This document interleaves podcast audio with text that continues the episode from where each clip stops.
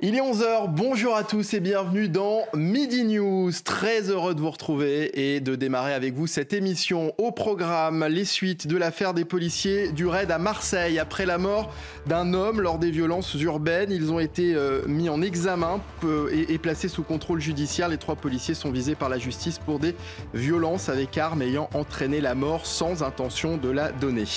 Dans l'actualité également, les vols de scooters qui se multiplient à Grigny dans Dans l'Essonne, quatre hommes ont été pris en flagrant délit en train de tabasser un homme pour lui voler son scooter. Retour sur les faits dans un instant et nous nous interrogeons également sur les effets des dispositifs de police mis en place depuis deux mille dix-neuf dans les quartiers de reconquête républicaine. Et puis l'inflation, depuis plus d'un an, les prix de l'alimentation ne cessent de grimper, une augmentation évaluée à plus de dix-huit pour cent. Résultat, les Français adaptent en conséquence leur budget. Voilà pour les sujets de ce Midi News. On va débattre ensemble et avec mes invités. Je vous les présente dans un instant, juste après le journal de onze heures. Et c'est avec Félicité Kindoki. Bonjour Félicité. Allez, dans le Haut-Rhin, le gîte de vacances de Winsenheim qui a brûlé mercredi dans l'état de tout mort. Alors, on, et on me dit qu'il y a un problème avec votre micro, Félicité. On va régler ce problème et puis je vous dis donc à tout à l'heure pour un, un nouveau point sur euh, l'actualité. Les suites de l'affaire des, des policiers euh, du raid à, à Marseille après la mort de Mohamed lors des violences urbaines dans la nuit du premier au deux juillet, ils ont été mis en examen pour et, euh, et ils ont été mis en examen et placés sous contrôle judiciaire, une décision condamnée en partie par le syndicat de, de police Alliance. On va en parler dans un instant, juste le temps d'accueillir mes invités. Denis Deschamps, analyste, conférencier, bonjour, ravi bonjour. de vous accueillir ce matin. À vos côtés, Jonas, Jonas Haddad, bonjour. avocat, bonjour, et Alexandre Nicolique, président du groupe R N au Conseil régional du Centre-Val de Loire. Bonjour, ravi de vous accueillir euh, tous les trois. Les suites donc de cette affaire de, des, des, des policiers euh, du raid avec ce sujet d'Aminat Adam et Célia Judas. On en parle juste après.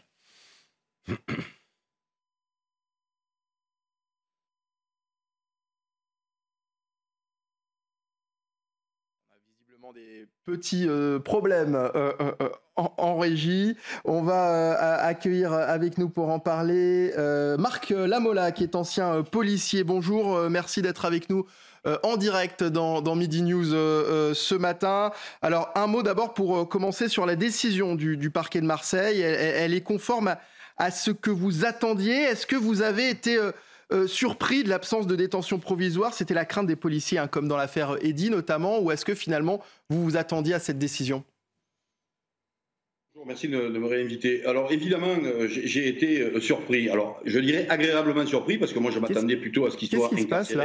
Ça aurait été euh, euh, sous une forme de, de certaine logique. Euh, euh, néanmoins, je suis évidemment satisfait qu'il n'ait pas été incarcéré. La question que je me pose aujourd'hui, pour qu'il y ait une certaine cohérence, c'est que fait mon collègue de la B A C Sud, dont on ne parle malheureusement plus aujourd'hui, lui toujours en détention. C'est-à-dire, euh, euh, en mettant évidemment euh, des bémols et, et des grosses guillemets, mon collègue de la B A C Sud, lui, dans les mêmes, dans le même cadre, dans les nuits d'émeute marseillaises, a uniquement, je dis bien euh, euh, avec de grosses guillemets, blessé un individu. Il est toujours maintenu en, en détention. Mes collègues du raid, et je m'en félicite, eux ne sont pas incarcérés. Moi, je, je ne comprends plus, je ne comprends pas les décisions de justice. Alors, on ne me demande pas forcément de les, conna... de les comprendre. Néanmoins, je, je suis un, un interlocuteur assez sollicité et à travers mes, mes, mes ouvrages et mes conférences, je ne comprends plus rien. Je ne comprends absolument rien. Et une fois de plus, comme je l'ai dit hier, puisque j'étais invité sur votre chaîne, euh, où est la hiérarchie? Que fait la hiérarchie? Et est-ce qu'on lui demande de rendre des comptes? je, je, Voilà, est-ce que j'ai répondu à votre question? Mais oui, je suis agréablement surpris qu'il n'ait pas été incarcéré. Mais je me demande surtout ce que fait mon collègue de la B A C Sud de Marseille, toujours lui maintenu en détention. Alors on comprend effectivement cette interrogation. Jonas Haddad, euh, je rappelle que vous êtes avocat. Maître, comment est-ce qu'on justifie l'absence de détention provisoire dans le cas de ces policiers? Il y a eu euh, euh, un, un mort et la détention en revanche de, de celui qui est soupçonné d'avoir roué de coups euh, Eddy. Bien évidemment, on nous dit euh, systématiquement que la détention provisoire est l'exception. Hein, c'est, c'est, c'est, c'est, c'est le principe. Mais c'est vrai qu'on peut comprendre l'interrogation de ces policiers qui se disent dans un cas, il y a eu un mort. Euh, les, les, les policiers ne sont pas en détention provisoire. Dans le cas d'Eddy, eh ben, le policier euh, a été écroué. Bah d'abord, je vais te dire une banalité, mais chaque cas est différent. Je ne connais mmh. pas les détails de l'affaire, puisque je ne suis pas dans le dossier. Mais euh, certainement qu'il y a des sujets qui font qu'à un moment, il y a une garantie de représentation ou pas. C'est quoi la garantie de représentation ? C'est ce qui fait qu'on place en détention provisoire ou pas quelqu'un lorsqu'il a commis ou pas une infraction. C'est-à-dire que lorsqu'on place quelqu'un en détention provisoire, on a peur qu'il puisse s'échapper. On a peur qu'il puisse recommettre l'infraction. Je vous prends un exemple. Un braqueur euh, commet un braquage, on le met une première fois en garde à vue et après on se dit on va le mettre en détention provisoire parce que peut-être qu'il pourra faire d'autres braquages ou peut-être qu'il pourra fuir ailleurs. La question qui se pose ici, c'est de savoir est-ce qu'il y avait une volonté de la part de ces trois policiers qui sont mis sous les spots euh, des médias, et d'ailleurs euh, voilà, on voit bien le rôle que jouent les médias, de pouvoir s'enfuir alors qu'ils sont euh, globalement ultra surveillés. Ce n'était pas possible. Sur le cas précédent, c'est pour ça que ça a posé question, parce qu'on se demandait comment quelqu'un qui était lui aussi un policier à Marseille et qui n'avait pas euh, vraiment de capacité à pouvoir s'enfuir lui aussi, était mis en détention provisoire, d'où l'explosion de colère de la part des fonctionnaires de police. Et vous le rappelez justement tout à l'heure, la détention provisoire, pour un policier ou n'importe lequel d'entre nous, n'importe quel citoyen lambda, c'est l'exception et non pas la règle. Vous vous souvenez avant comment on appelait ça ? On appelait ça la préventive. Mmh. Parce qu'en fait, on considérait que de façon préventive, on pouvait priver quelqu'un de sa liberté. Eh bien, le droit européen notamment et le droit français sont venus dire que priver quelqu'un de sa liberté, c'est vraiment la dernière des mesures. Et en l'occurrence, je pense que c'est une réalité pour quelqu'un qui est policier. Vous imaginez la situation d'un policier en détention provisoire dans une prison ? Mmh. Je vous laisse imaginer l'ambiance autour du policier lorsque vous placez un policier au fin fond d'une prison dans laquelle il va peut-être retrouver un certain nombre de personnes qu'il a interpellées et d'autres personnes qui ne sont pas les plus fans de la police. Et c'est aussi le, le, le, la raison pour laquelle les, les policiers demandent euh, effectivement ce, ce régime particulier, notamment en ce qui concerne la détention euh, provisoire. Euh, sans avoir tous les détails de, de l'affaire, maître, on nous a dit que pour, la, pour, pour, pour euh, l'affaire Eddy, le policier avait été mis en détention provisoire pour éviter qu'il y ait euh, concertation. Euh, on, on, on, on pourrait euh, finalement se poser la même question pour... Euh, Euh, ces trois policiers du RAID. On pourrait se poser la même question à deux exceptions près, enfin deux, deux différences. La première, c'est Sandra Buisson, votre journaliste police-justice, qui en parlait hier sur, sur votre plateau, qui disait qu'en fait, on s'est rendu compte qu'il y avait un certain nombre de contre-vérités qui avaient été assénées par d'autres policiers. Donc en fait, on sentait, enfin entre guillemets, il était senti par les magistrats, de ce qu'on comprend de l'affaire, euh, qu'il y avait une concertation qui était en train de se mettre en place. Deuxièmement, là, il s'agit de personnes qui sont du RAID. Donc je vous laisse imaginer que quand on fait appel au RAID, c'est qu'il y a des situations qui sont insurrectionnelles et que, en fait, leur intervention n'a pas comme intentionnalité de blesser ou de tuer quelqu'un. Mmh. Ils sont dans des situations de guérilla. Donc, en fait, c'est beaucoup plus compliqué de venir expliquer que ces personnes-là euh, peuvent après se concerter pour échapper à quelque chose, parce que ce sont, je dirais, des professionnels de la guérilla. Et donc, en fait, en l'occurrence, ils ne vont pas prendre, mettre en cause leur carrière, qui est une carrière qui est destinée à assurer le maintien de l'ordre dans des situations qui sont très difficiles, simplement euh, pour pouvoir échapper à la détention provisoire. On est sur un niveau de gravité qui est beaucoup plus important. Un policier disait hier, vous savez, quand on appelle le RAID, c'est qu'on a passé à un niveau plus important. Je rappelle quand même, on évalue, on évalue entre cent mille et deux cent mille émeutiers, le nombre d'émeutiers pendant les jours euh, des émeutes en question. Et là, la personne qui a été interpellée, c'était un voleur qui mmh. volait un autre voleur. Et donc, les, per- donc les, les gens du RAID devaient intervenir. C'est pas pour excuser du tout. Ils devaient intervenir à ce moment-là. Ça montre bien la particularité de la situation qui fait la différence avec d'autres policiers. Alors justement, sur ce sujet, Marc Lamola, je voudrais vous entendre. Parce que la famille de la victime continue de condamner l'utilisation des, des unités d'élite du RAID dans le cadre des violences urbaines, en disant qu'ils ne sont pas formés pour ça et que leur place n'était pas là, n'était pas dans la rue. Que pouvez-vous le, leur répondre, vous ? Je leur répondrai que le problème ne se pose pas aussi facilement, c'est-à-dire qu'on n'était pas dans un cadre de maintien de l'ordre conventionnel. Comme le disait Maître Haddad, on était dans des scènes de guérilla urbaine, et, et un, un, un maintien de l'ordre conventionnel, euh, c'est, c'est du ressort des compagnies des républicaines de sécurité et des gendarmes mobiles. Lorsqu'on a des manifestations déclarées, euh, elles sont maintenues dans un certain quartier, dans certaines rues, et là, même si ça déborde, mes collègues C R S ont suffisamment de, de, de métiers pour maintenir, contenir les, les les, les, les manifestants. Là, ce n'est pas du tout ça. Là, on est dans des scènes d'émeutes, de guérilla urbaine, donc il fallait évidemment mettre euh, à profit l'ensemble des, euh, des services, et notamment le RAID. Ceci étant dit, la sécurité publique, en tant que direction, donc on va dire la police du quotidien, qui elle-même était sur le terrain, était à ce moment-là, notamment à Marseille, totalement exsangue, totalement épuisée, totalement euh, affaiblie. Donc il fallait évidemment du personnel, et même si le, le, le RAID n'a pas la vocation initiale de, de, de faire du maintien de l'ordre, mais là, n'en faisait pas, là, a été chargé d'interpeller des gens qui sont très mobiles, qui couraient dans les rues, qui volent, qui pillent, qui incendient, qui agressent, euh, euh, avec une, une facilité et une vitesse euh, extrêmement développée. Voilà la mission qu'ils avaient. Donc on n'est pas dans, dans un cadre de maintien de l'ordre conventionnel, on est dans des scènes, et j'existe bien, de chaos, et pour reprendre le terme de Maître Haddad, de guérilla urbaine. Denis Deschamps, alors on comprend bien qu'il y avait effectivement un besoin de, de moyens urgents, euh, il fallait combler les, les, les effectifs de police lors de ces euh, émeutes euh, ultra-violentes qu'on a vues, les images ont choqué tout le monde euh, le, le, le mois dernier, mais est-ce que finalement, c'est, on parle du RAID, hein, mais ça concerne également le G I G N, euh, la B R I, est-ce que ces, ces, ces, ces unités étaient réellement formées pour cette situation ? Alors ce sont des unités d'élite, mmh. d'abord, euh, ce sont des gens hyper entraînés, qui sont justement dans des situations exceptionnelles. On est en dehors de la normalité. Ce sont des gens qui sont dans l'opérationnel et pas dans l'émotionnel. Donc ce sont des gens, des très grands professionnels. Ça, c'est le premier point. Le deuxième point, c'est que euh, moi, je, je retiens des mots, et les mots ont une vraie valeur. Euh, Maître Haddad disait, on est dans des, dans des situations insurrectionnelles. Pour les jeunes qui ne savent pas ce que ça veut dire, ce mot, allez voir dans le dictionnaire. On est dans, dans, dans une phase de pré, euh, pré-guerre, quand même. Hein. On le voit sur les images. On est dans des intensités de violence qui sont hors normes. Donc, on déplace des unités d'élite parce que ça veut dire que les forces, en temps normal, qui sont là pour faire du maintien de l'ordre, sont totalement débordées. Il n'y a, il n'y a même pas de débat là-dessus. Donc, ce n'est pas leur rôle d'être là en temps normal, mais ils sont là aussi en appui. Et effectivement, euh, on a entendu le mot de chaos. On était dans une situation de chaos. Entre cent mille et deux cent mille personnes, ça fait une grosse ville, cent ou deux cent mille personnes. Ça fait beaucoup de monde dans les rues.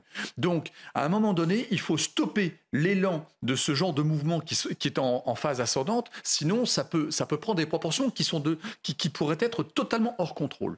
Donc ça, c'est très important. L'autre point qui est important, c'est qu'on n'était pas sur place. Ce sont des gens qui ont la capacité de juger une situation à l'instant T, en temps réel. Et donc, il faut improviser également. C'est là aussi où on fait appel à des très grands professionnels pour être parfaitement maîtres de ce qu'ils font, parce qu'ils détiennent la force, la force que la démocratie, euh, la démocratie donne à une certaine population particulière très entraînée, la puissance. Mmh. Et ils ont, ils ont la possibilité de, de l'utiliser ou pas. Ou pas. Et là, en fait, en l'occurrence, euh, il faut absolument stopper ce genre de mouvement. Donc, en fait, dans des situations d'intensité, de gravité comme ça, c'était, euh, c'était nécessaire, et ça montre aussi qu'on n'a plus assez de force sur le terrain pour contenir ce genre de mouvement. Donc, on fait appel à des unités d'élite. On est dans des situations exceptionnelles. Alexandre euh, euh, Nicolique, est-ce que l'utilisation de, de ces unités spéciales était justifiée ? Mais là, on n'avait pas le choix, comme euh, ça vient d'être dit.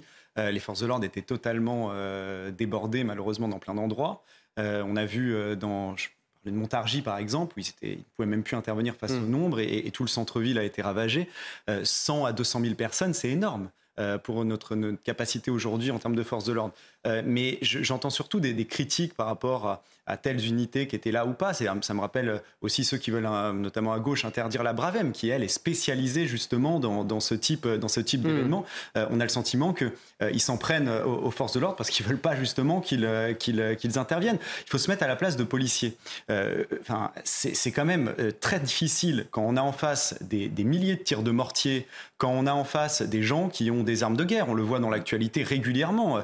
Il y a encore un jeune qui a été tué il y a deux trois jours par arme de guerre à, à, à Marseille, par exemple. Donc on sait qu'il y a ce type d'armes aujourd'hui détenues par, par certaines personnes et, et qui font face aux, aux forces de l'ordre avec la volonté de tuer. Il y a des centaines de policiers qui ont été blessés, il y en a qui ont été lynchés et laissés, laissés pour morts euh, d'ailleurs. Donc imaginez un policier qui intervient dans ces conditions euh, pour essayer de tous nous protéger, hein, euh, qui dit au revoir à sa famille le, le matin et qui part euh, ensuite travailler. Ça devient insupportable. Et, et si en plus ils ne se sentent pas protégés aujourd'hui par, euh, par, par la, la, la justice et notamment aussi par les, les médias qui, qui vont tout de suite les mettre en accusation euh, sans chercher euh, exactement de, d'avoir plus d'informations, euh, c'est, c'est insupportable et, et, et c'est très inquiétant parce qu'il y a eu vingt-cinq mille policiers et gendarmes qui ont démissionné l'année dernière. Donc à un moment... Mais, non, mais c'est, je, non mais je comprends ce point de vue qui semble être partagé donc, sur le, le, le plateau, qui est également le, le point de vue de Marc Lamola, euh, qui est avec nous, ancien euh, euh, policier. Mais si je pose la question, c'est que euh, l'avis euh, n'est pas le même. Pour, vous êtes ancien policier, euh, Marc Lamola. Euh, certains anciens cadres de ces unités euh, d'élite ont euh, dénoncé l'utilisation de... de ces euh, unités. Je, je pense notamment à Christian Prouteau, qui est le fondateur de, de, du G I G N et qui nous disait que, que ce n'était pas une bonne idée d'envoyer ces hommes euh, dans la rue le, le, le mois dernier. Oui, si je peux me permettre, M. Proutot, avec tout le respect que j'ai, je pense qu'il est un petit peu dépassé. Les choses ont bien évolué, les unités ont très très bien évolué. S'il me semble, il a créé le, le, le G I G N en dix-neuf cent soixante-quatorze, j'avais dix ans. Donc les choses ont énormément évolué. La criminalité, la délinquance a, a, est exponentielle et, et n'a, n'a pas la même violence qu'elle l'avait en dix-neuf cent soixante-quatorze, sauf tout le respect que je dois à M. Proutot. Aujourd'hui, on est dans des scènes de chaos, je reprends ce terme, euh, les, les, les différents intervenants euh, qui m'ont précédé euh, euh, confirme bien, bien cela. On est dans des scènes euh, réellement où euh, ben, les autorités euh, euh, n'avaient pas le choix d'utiliser ces unités-là et comme je le dis, on n'est pas dans un cadre, et vous ne les verrez pas dans des manifestations, je dirais, conventionnelles. Vous ne verrez pas le RAID ou la B R I dans des, des, des manifestations conventionnelles déclarées avec des... Avec, encadré par des C R S, vous ne les verrez pas. Là, on était dans des scènes d'émeutes et on ne peut pas sortir les faits, quels qu'ils soient, de ce contexte-là, de ces trois nuits, notamment à Marseille, de trois nuits d'émeutes et, et on envoie les images en, en direct sur votre écran. Voilà, c'est de l'insurrection, c'est mmh. une violence inouïe, il fallait répondre et, et, et le, le RAID a tout à fait sa place euh, euh, sur te, ce dispositif-là, à cet instant-là. Maître Haddad, la famille de, de Mohamed peut-elle poursuivre l'État pour sa gestion des émeutes ? Parce que finalement, la question, c'est ça. Oui, elle le peut. Elle le peut. Et d'ailleurs, un avocat qui voudrait se faire de la publicité le ferait, parce qu'il remettrait en cause le choix qui a été fait au, plus, au sommet de l'État. Mais euh, la justice euh, répondra à ce moment-là. Et je pense que, vu l'état dans lequel se portait le pays, euh, c'était nécessaire. J'ajouterais juste une chose.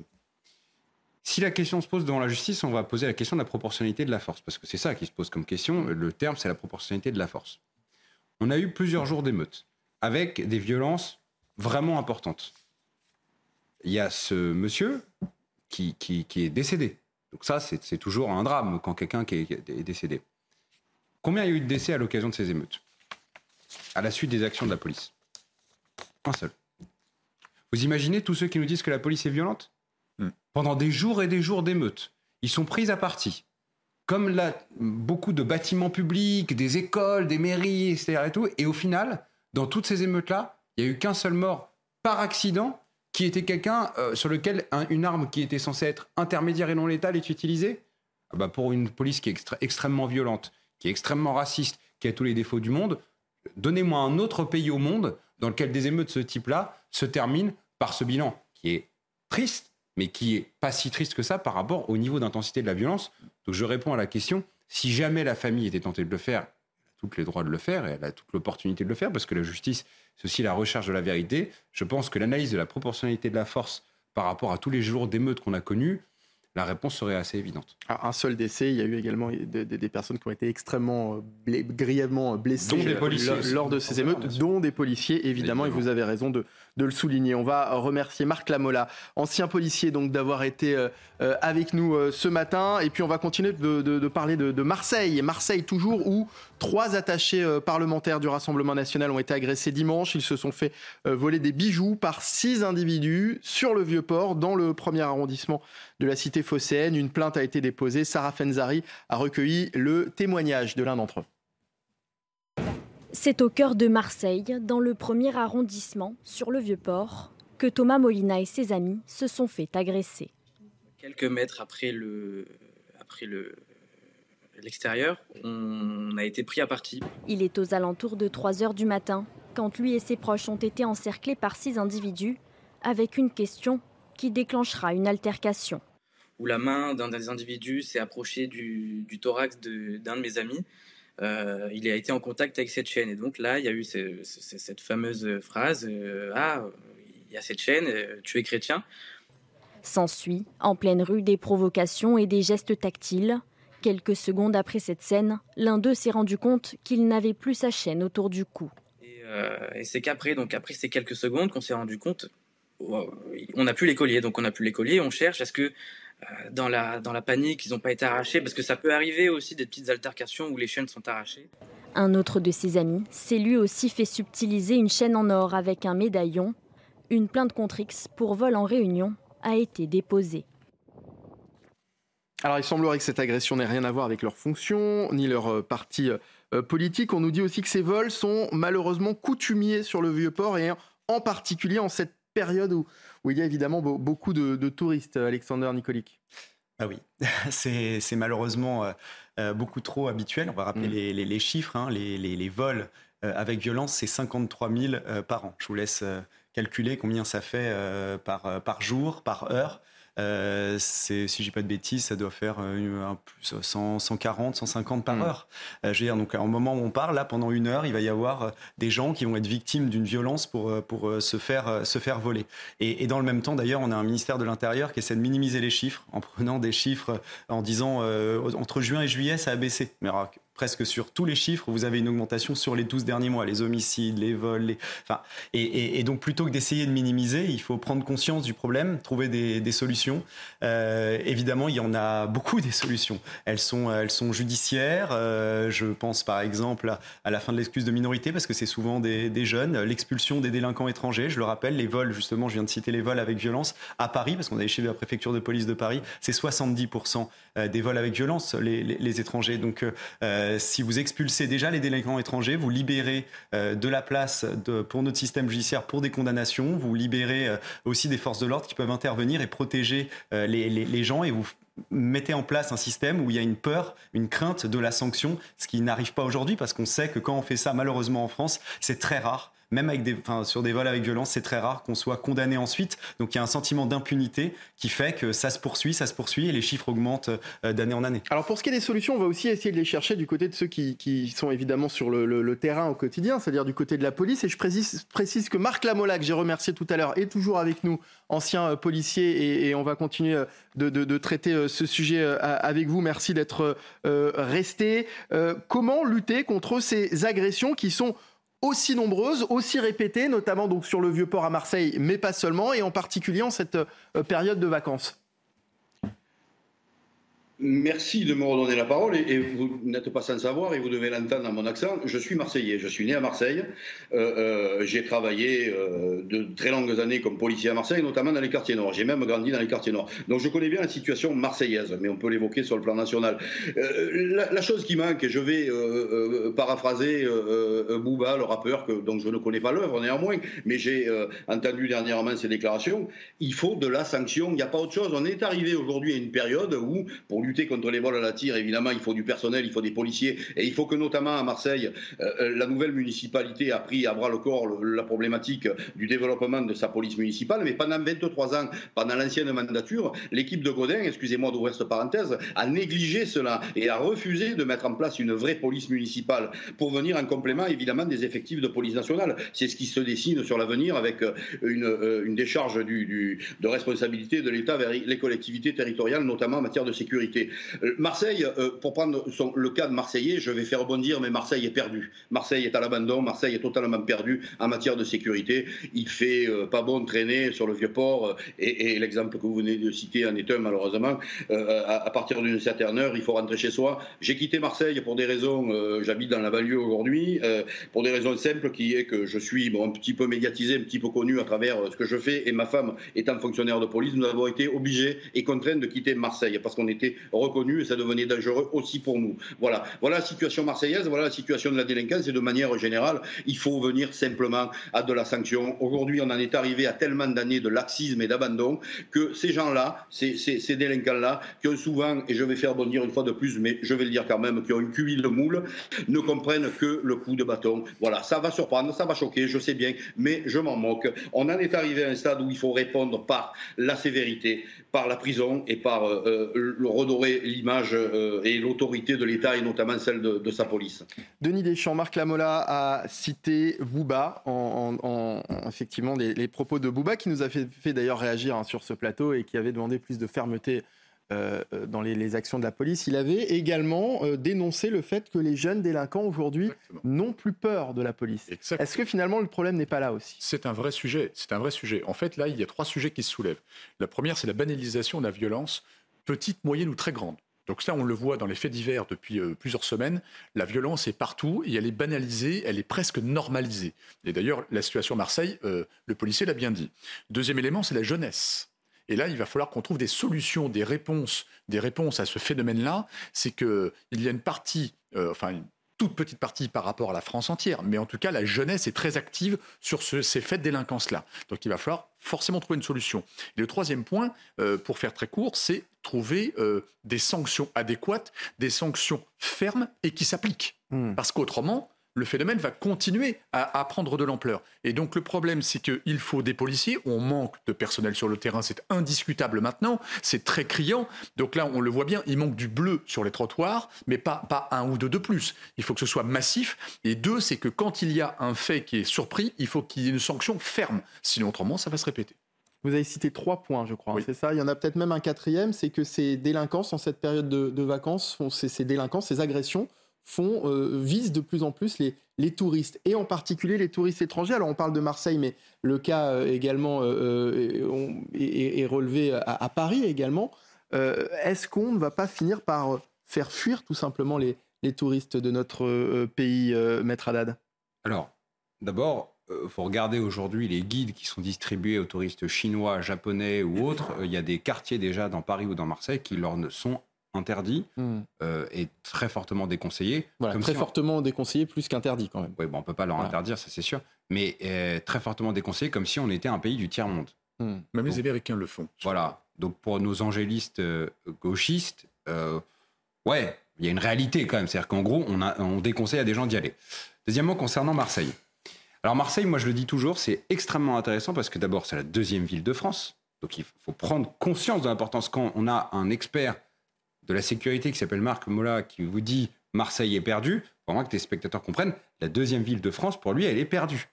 Et cette deuxième ville de France n'est autre que celle que Emmanuel Macron a désignée comme le laboratoire. Vous vous souvenez, à chaque fois, il a fait Marseille en grand, il a dit « Voilà, Marseille, c'est pour moi le laboratoire de ce que t'as de foi. » Bah mon Dieu, quel laboratoire, euh, laboratoire. En particulier sur, en particulier sur le sujet de l'éducation, d'ailleurs. En particulier sur le sujet de l'éducation, laboratoire débordant de Frankenstein, qui sont un certain nombre de jeunes un peu entre deux, un peu entre la France et un pays d'origine, puisqu'on a dit que euh, ça a été évoqué sur les chiffres de, de l'origine des personnes qui sont des délinquants, qui sont pour la plupart des personnes d'origine entre, en, étrangère.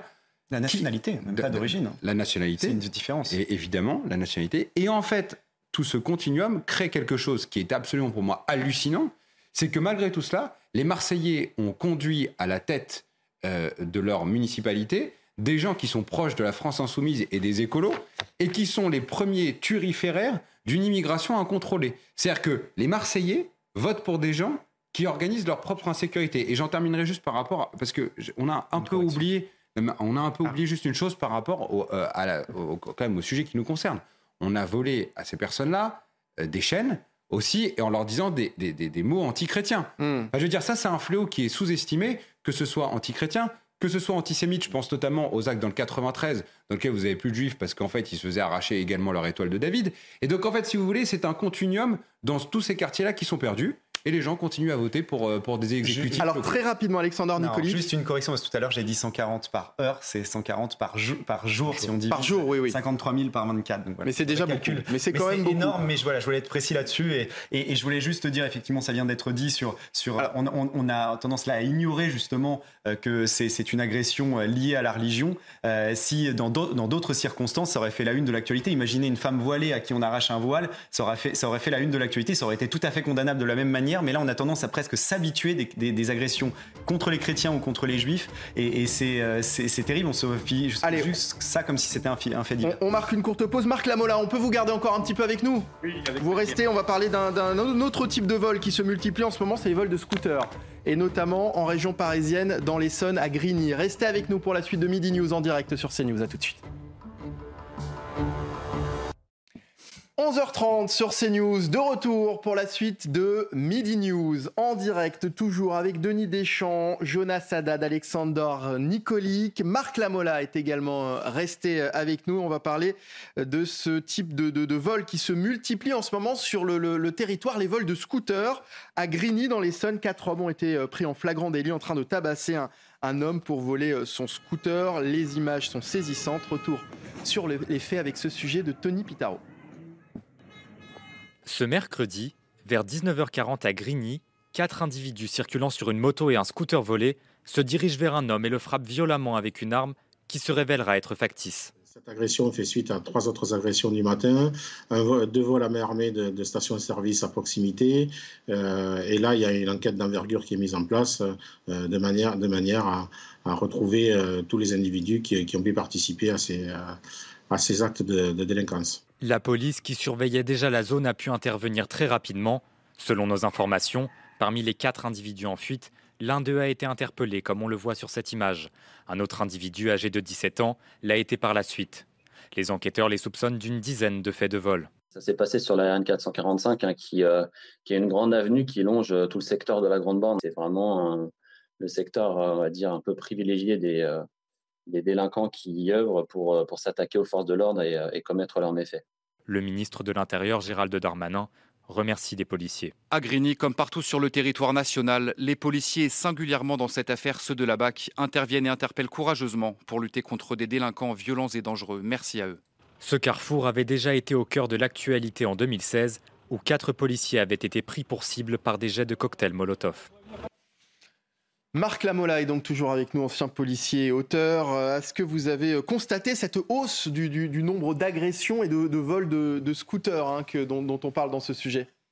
Non, pas une augmentation, c'est constant. Les chiffres sont, euh, sont... Alors les chiffres, on leur fait dire ce que l'on veut, on ne va pas ouvrir cette parenthèse-là. Néanmoins, euh, non, non, il n'y a pas d'augmentation. C'est quelque chose qui est récurrent depuis de très longues années. J'ai travaillé, comme je vous le disais précédemment, moi, sur les quartiers nord. J'ai été euh, en brigade anticriminalité, puis en, en, en investigation. Euh, c'est, c'est quelque chose qui est très récurrent et qui est très fréquent. Et la violence que l'on voit sur les images est malheureusement d'une banalité affligeante, contrairement à ce que pense une certaine euh, gauche ou une certaines populations. Voilà ce qu'est le quotidien de ces quartiers-là, voilà ce que sont euh, les cités euh, et, et, et la violence de ces jeunes gens qui n'ont aucun repère, qui n'ont aucune éducation et évidemment aucun respect de, de qui que ce soit et de quoi que ce soit. Voilà, voilà le résultat, on le voit. Alors les images sont parfois peuvent être insoutenables pour, pour des personnes non habituées, évidemment. Mais euh, voilà, je me mets à la place, évidemment, de la victime et je tiens à féliciter mes collègues qui sont parvenus à, à interpeller l'un, des, l'un des, des délinquants, voire même un criminel. À ce niveau-là, c'est plus une délice, c'est un crime. Mais Marc Lamola, vous parlez de banalité.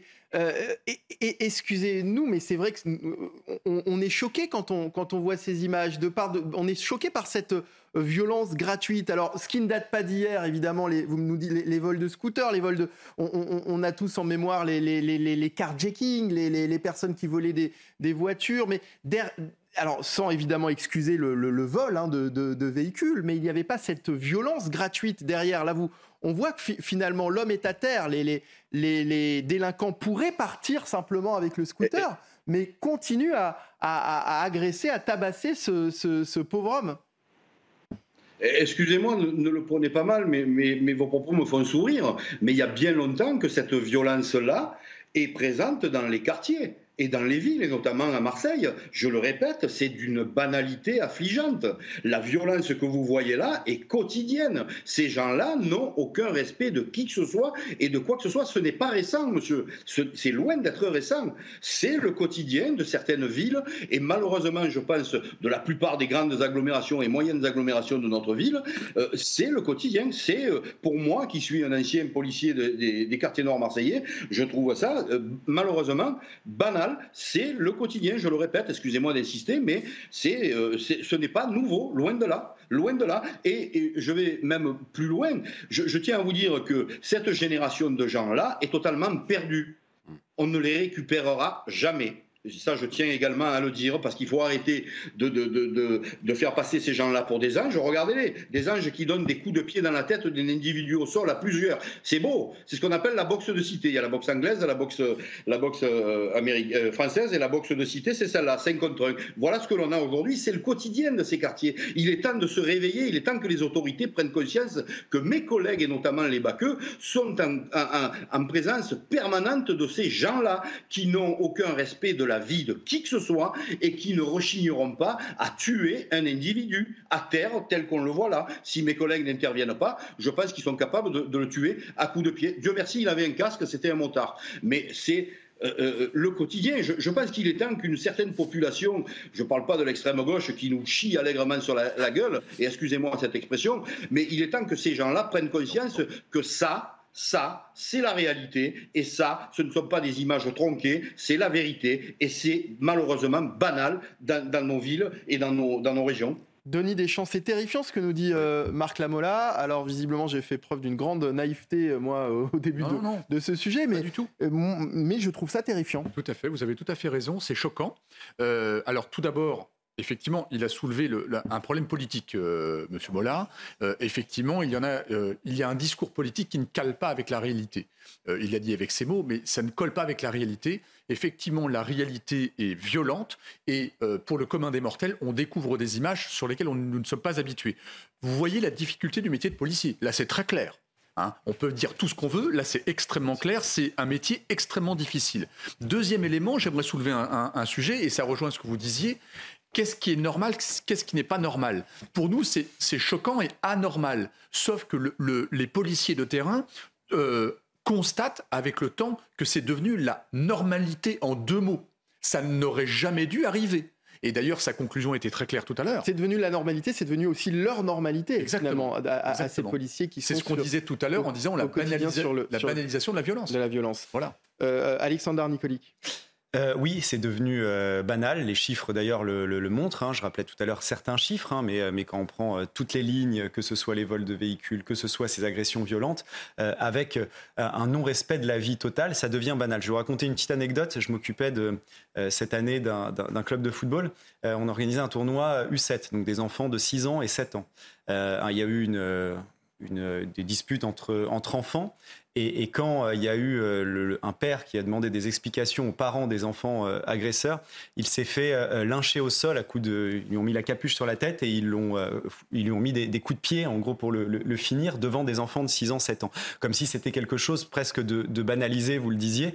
Euh, et, et aujourd'hui, cette violence-là, oui, les forces de l'ordre le, les, les voient, mais de plus en plus de Français peuvent les, les, les constater, avec parfois même la peur ensuite de porter plainte. Parce que dans certains quartiers, vous avez cette crainte-là ensuite de porter plainte parce que c'est vous qui êtes menacé euh, par euh, des, des gens qui tiennent, qui tiennent ces, ces, ces quartiers, mais ça se répand, je le disais ailleurs. C'est intéressant parce qu'on parle de cette affaire parce qu'il y a des images en fait. Mm. Et, et, et forcément on personnalise euh, quand on voit les images. Euh, malheureusement on voit trop souvent, trop peu souvent les images et ce ne sont que des chiffres.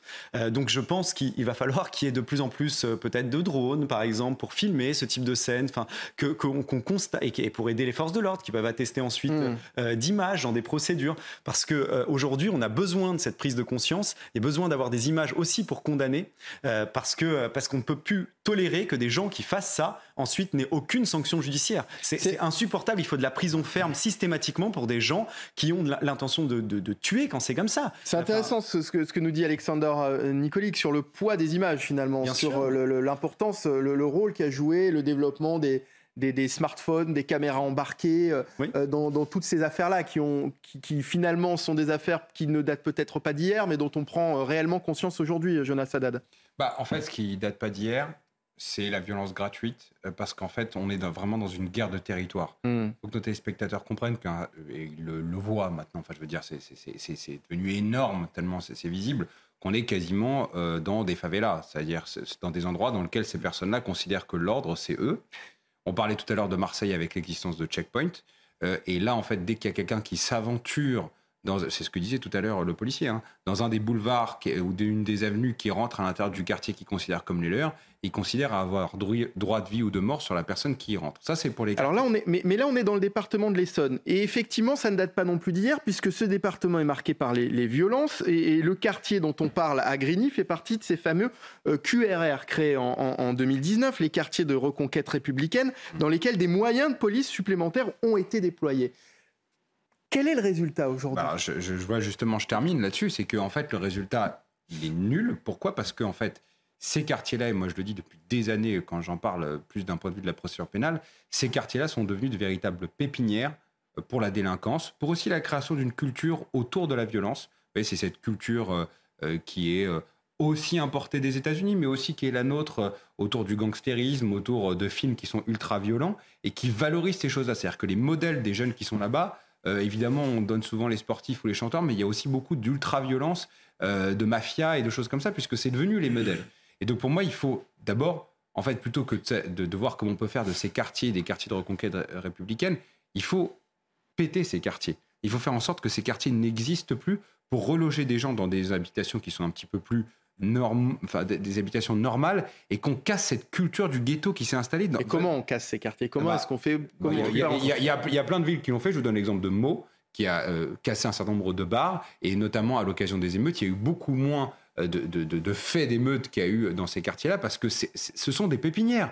Euh, mmh. à, à côté de Rouen, il y a eu des, à l'occasion des émeutes cent jeunes qui sont descendus d'une barre euh, d'immeuble pour aller casser le tabac qui était en bas. Vous voyez bien que c'est une pépinière, ces endroits-là, parce qu'en fait, on se dit, c'est là où il faut casser. Et enfin, après, dernier... faut reloger. Et enfin, dernier point, c'est extrêmement important, parce que dans nos téléspectateurs, il y a plein de gens. Et ça a été le cas d'un certain nombre de membres de ma famille et de nombre de, de membres de la famille de plein d'autres personnes qui sont partis de ces quartiers-là.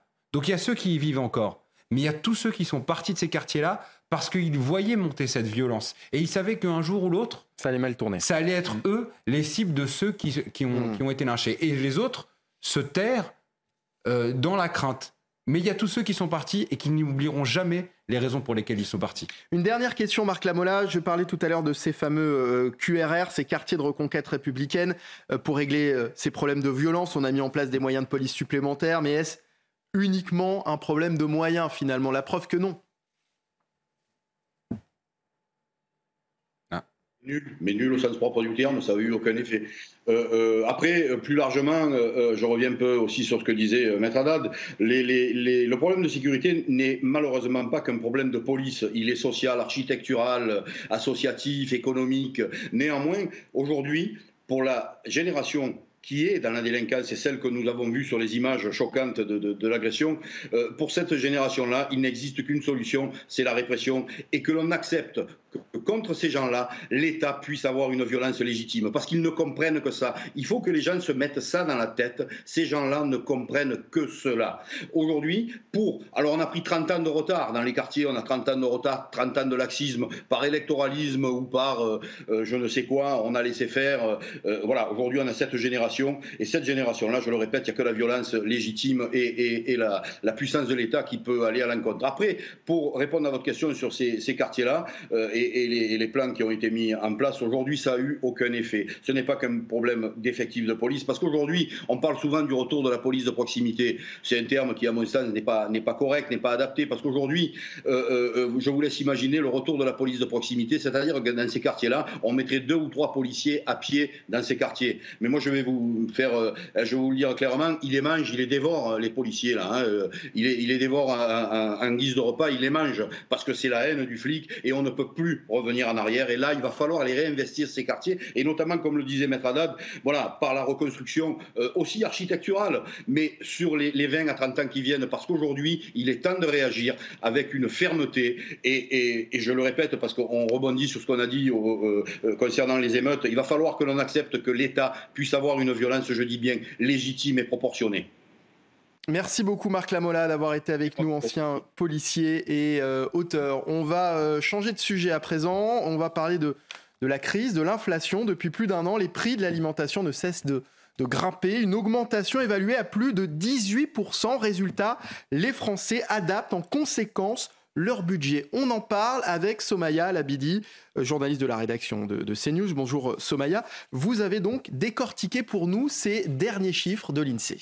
Absolument Michael, et premier enseignement, euh, sur un an, les prix à la consommation s'établissent désormais à quatre virgule trois pour cent en juillet, euh, contre euh, quatre virgule cinq pour cent au mois de juin. Une légère baisse qui s'explique d'abord euh, grâce à la diminu- diminution pardon, des prix de l'énergie euh, de trois virgule sept pour cent sur un an, mais aussi grâce au ralentissement des prix de l'alimentation euh, qui sont passés de treize virgule sept pour cent en juin à douze virgule sept pour cent au mois de juillet. Même chose pour les produits manufacturés qui chutent là à trois virgule quatre pour cent euh, après avoir connu une hausse de quatre virgule deux pour cent. Alors la hausse des prix depuis près de deux ans a bousculé les, les habitudes alimentaires des, des Français, Somaya. Absolument. Entre le dernier trimestre deux mille vingt et un et le deuxième trimestre deux mille vingt-trois, les étiquettes dans les rayons se sont envolées de dix-huit virgule quatre pour cent selon l'INSEE. Face à cette flambée des prix, les ménages ont donc réagi. Désormais, les assiettes sont beaucoup moins garnies et différemment aussi.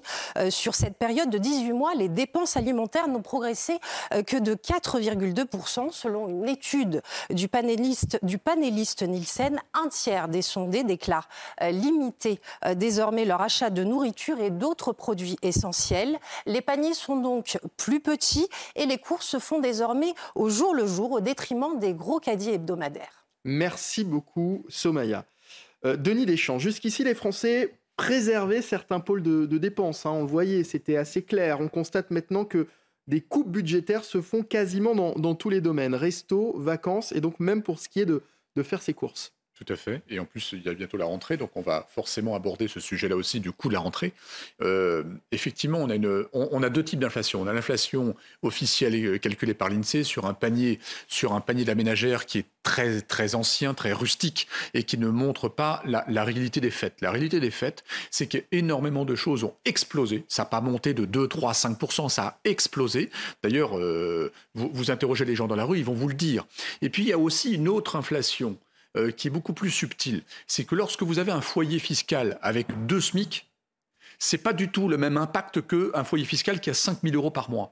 Et donc, malheureusement, quand vous avez des, des faibles revenus, là, vous êtes obligé de prendre des décisions radicales sur vos dépenses, sur la, la manière dont vous dépensez euh, euh, votre argent. Et le, le, la, la, la conséquence, c'est la nourriture. Il ne faut pas oublier également que le prix des transports a explosé, hein, euh, le prix des billets de, de train. Alors, la S N C F communique extrêmement bien maintenant, ils deviennent très bons en communication, mais les billets de train ont explosé. Euh, les vacances coûtent cher. Donc, pour des petits ou des moyens salaires, ça impacte très, très fort. Évidemment. Et malheureusement, c'est la nourriture qui, justement, euh, est la conséquence de ça dans le, la, l'assiette, en fait, en...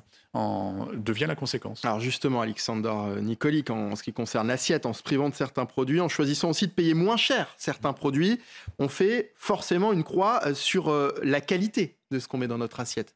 Oui, euh, et il y a certains produits qui sont vraiment des produits de première nécessité. Manger, c'est une première nécessité. Donc ça me permet de rappeler euh, qu'on propose avec le Rassemblement National depuis euh, déjà quelques mois, quelques, quelques Manger, années. Manger, c'est une nécessité et on, on, on le dit aussi depuis plusieurs années, c'est une, c'est une, il y a une nécessité de manger bien aussi.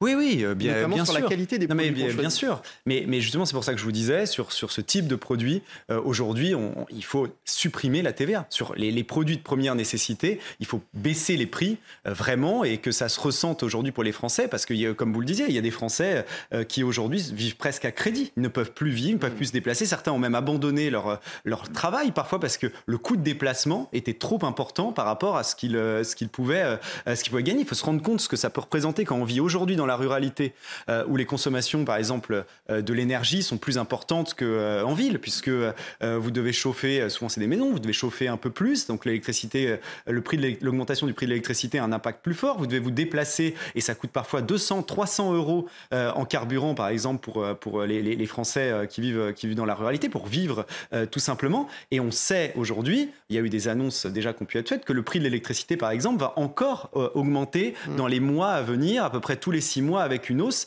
À un moment, c'est plus possible de rester avec un marché européen de l'électricité qui nous impose un prix qui n'est pas celui de la production euh, française. On avait une chance en France avec le nucléaire d'avoir le, les prix les plus faibles euh, d'Europe et en plus, ça entraînait moins de pollution. Il y a eu des décisions politiques qui aujourd'hui euh, mettent les Français en grande, grande, grande difficulté. Euh... euh, j'allais vous appeler Denis, Jonas, Jonas Haddad, euh, cette inflation va-t-elle finir par impacter notre santé? Parce que finalement, c'est ça la question qui se pose lorsqu'on parle de, de, d'alimentation. Alors déjà, il y, y a le choix de l'alimentation et il y a le choix des marques. Euh, prenez un exemple, le bio. Aujourd'hui, il y a euh, la moitié des chaînes du bio qui sont en faillite. Il mmh. euh, y a vingt pour cent d'agriculteurs bio qui se sont remis à faire du traditionnel. C'est-à-dire qu'en gros, on a une diminution de vingt pour cent parce que c'était beaucoup trop cher par rapport à, au pouvoir d'achat potentiel.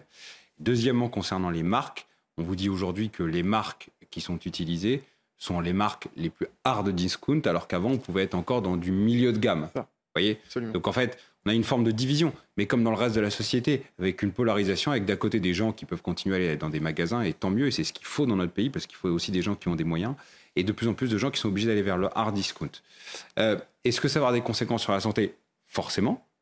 Forcément, parce qu'en fait, euh, les études montrent bien qu'une euh, une population qui a une bonne santé, c'est une population qui consacre plus de, d'argent à, à son alimentation.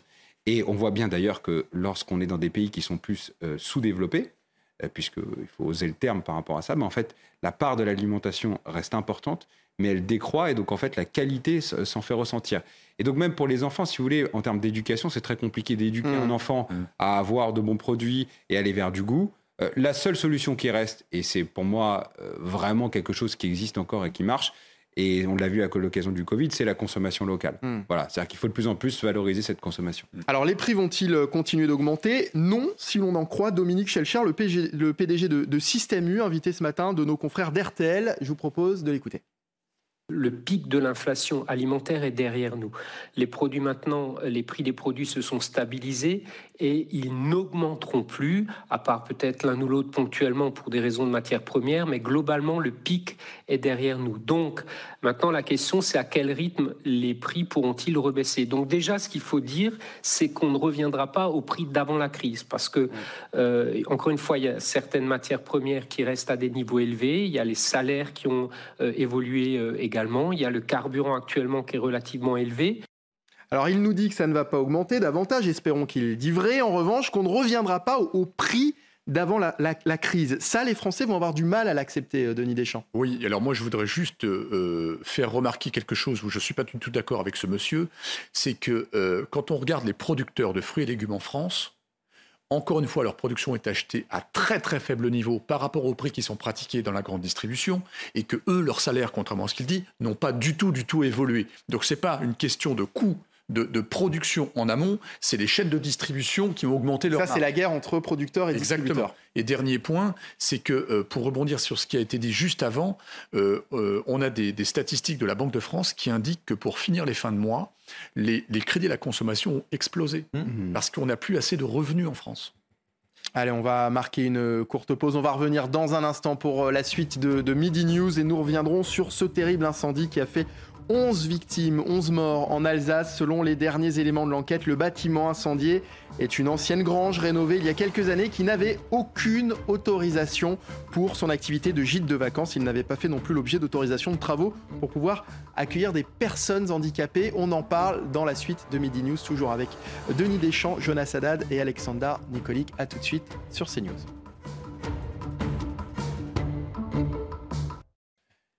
De retour sur CNews pour la suite de Midi News, toujours en compagnie de mes invités. Et au sommaire de cette deuxième partie d'émission, nous reviendrons sur ce terrible incendie qui a fait onze victimes en Alsace selon les derniers éléments de l'enquête. Euh, le bâtiment incendié est une ancienne grange rénovée il y a quelques années qui n'avait aucune autorisation pour son activité de gîte de vacances. Il n'avait pas fait non plus l'objet d'autorisation de travaux pour pouvoir accueillir des personnes en situation de handicap. Ça commence à faire beaucoup. L'actualité internationale avec la CEDEAO qui donne son feu vert pour une opération militaire au Niger après un coup d'État. Il y a deux semaines, les dirigeants de la communauté économique des États d'Afrique de l'Ouest se sont réunis. Nous ferons le point sur la situation avec Harold Diman dans un instant. Et puis un médecin octogénaire a été violemment agressé lors d'une visite à domicile à Nice. Il a été sauvagement frappé mercredi alors qu'il contrôlait l'arrêt maladie d'un salarié. Le docteur Jean-Yves Olivier a reçu sept points de suture au visage en rendant simplement visite à un patient. Dans quelle société vivons-nous ? Il sera avec nous et a accepté de témoigner en direct. Voilà, on développe tous ces sujets dans un instant, mais d'abord, le journal de midi, c'est avec Félicité Kindoki. Bonjour Félicité. Bonjour Mickaël. Dans l'actualité, l'enquête sur la mort de Mohamed évolue. Les trois policiers du RAID en garde à vue ont été mis en examen pour violence avec arme ayant entraîné la mort sans intention de la donner. Ils sont placés sous contrôle judiciaire. Aminata Demphal et Célia Judas.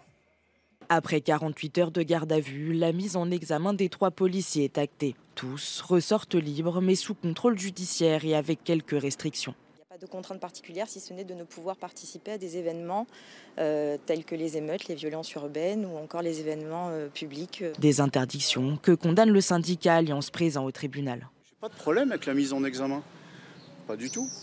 On a un problème avec euh, les mesures de privation de liberté de nos collègues qui sont euh, encore une fois garants de la République. De son côté, l'avocat de la famille de Mohamed Bendris évoque de possibles poursuites vers la cour d'assises ou la cour criminelle et rappelle que pour la famille de la victime, la place des policiers du RAID n'est pas dans la rue. Il y a une autre responsabilité à part la responsabilité pénale individuelle de ces policiers.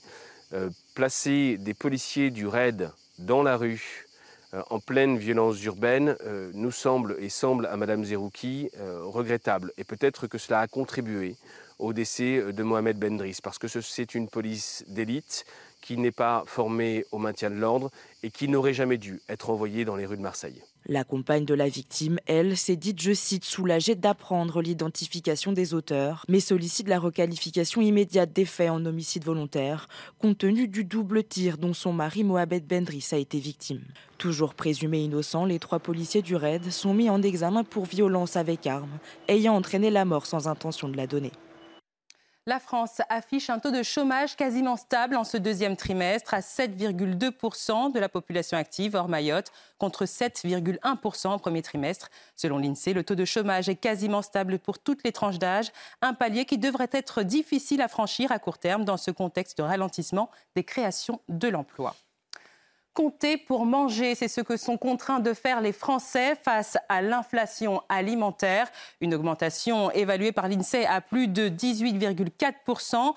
Dans ce contexte, les habitudes de consommation sont appelées à se modifier. Certains optent pour des produits moins chers, d'autres n'hésitent pas à se priver de certains aliments, voire même à sauter des repas. Des propos recueillis par Benjamin No. Oui, je fais plus attention. Peut-être que je mange moins de viande rouge. Attends, c'est systématique, on dépasse les cent euros. Et on a l'impression de rien avoir. Quoi. Et on profite des promotions. Donc ça, ça veut bien dire que ça a pris un sacré coup.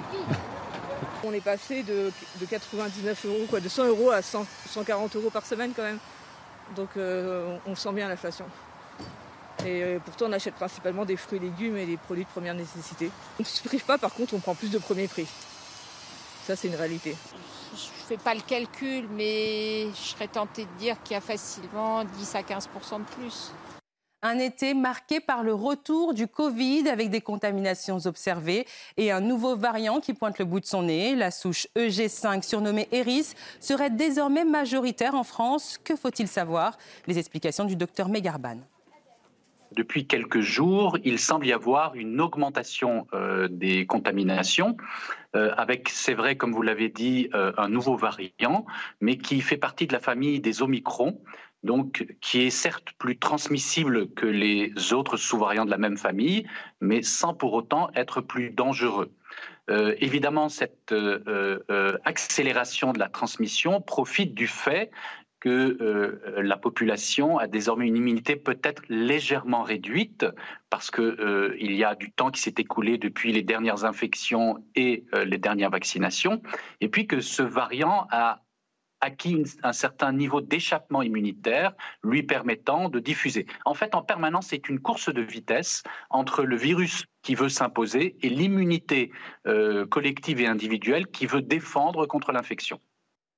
Enfin, alors que le film Barbie est visionné partout dans le monde entier et explose tous les records, le Koweït interdit sa diffusion dans ses cinémas car il porterait atteinte à la morale publique, à l'ordre public et aux traditions par l'introduction d'idées étrangères au sein de la société.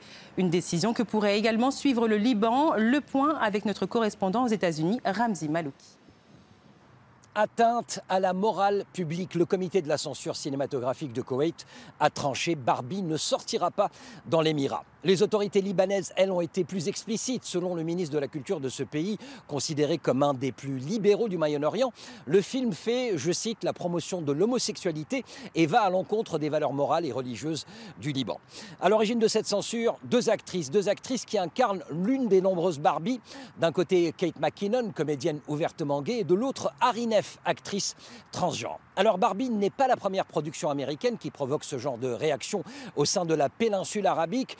Une politique culturelle toutefois à deux visages. Barbie a ainsi obtenu son visa d'exploitation aux Émirats Arabes Unis.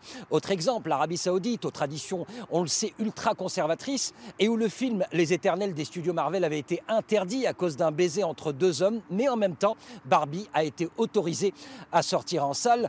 Le signe peut-être d'une mutation au sein de ce royaume qui s'est donné comme objectif de devenir le nouveau Hollywood de l'Orient. Je vous retrouve dans une heure pour un prochain point sur l'actualité. Mickaël, c'est à vous. Merci beaucoup, Félicité. On va parler à présent de ce terrible incendie qui a fait onze victimes en Alsace. Selon les derniers éléments de l'enquête, on nous dit que le bâtiment incendié est une ancienne grange rénovée il y a quelques années qui n'avait aucune autorisation pour son activité de gîte de vacances. Les précisions, Sarah Fenzari. Après le drame et l'émotion, place à l'enquête, afin de déterminer les causes exactes du drame. Les enquêteurs commencent un long travail, car la sécurité incendie de ces établissements est très encadrée. Il y a des contrôles, bien sûr. Donc il y a euh, au moment de l'ouverture, mais après, il y a un contrôle régulier qui est demandé, euh, qui est fait par la commission de sécurité. Et nous, lorsque nous faisons notre suivi qualité euh, marque, nous demandons aux propriétaires de nous remettre systématiquement le dernier rapport de la commission de contrôle. En général, c'est trois ans ou cinq ans en fonction du type de bâtiment. Pour les hôtels ou les gîtes recevant des groupes de moins de cent personnes, que l'on appelle aussi des établissements recevant du public avec un hébergement de nuit, les normes sont très strictes. Il faut au moins deux extincteurs de six litres dans l'hébergement, un système d'alarme audible dans tout le bâtiment et un éclairage de sécurité incendie pour indiquer les issues de secours. Dans les pièces à risque, comme les cuisines par exemple, un détecteur de fumée est obligatoire et les consignes de sécurité doivent être impérativement présentes dans chacune des chambres. Reste à savoir si l'hébergeur aura une responsabilité ou non dans ce drame. Bonne question effectivement sur ce qui concerne l'hébergeur, en ce qui concerne le propriétaire de, de ce gîte de vacances qui, quand on écoute toutes les, les, les dernières constatations de l'enquête, ça semble se compliquer pour, pour la propriétaire. Bah, c'est le moins qu'on puisse dire.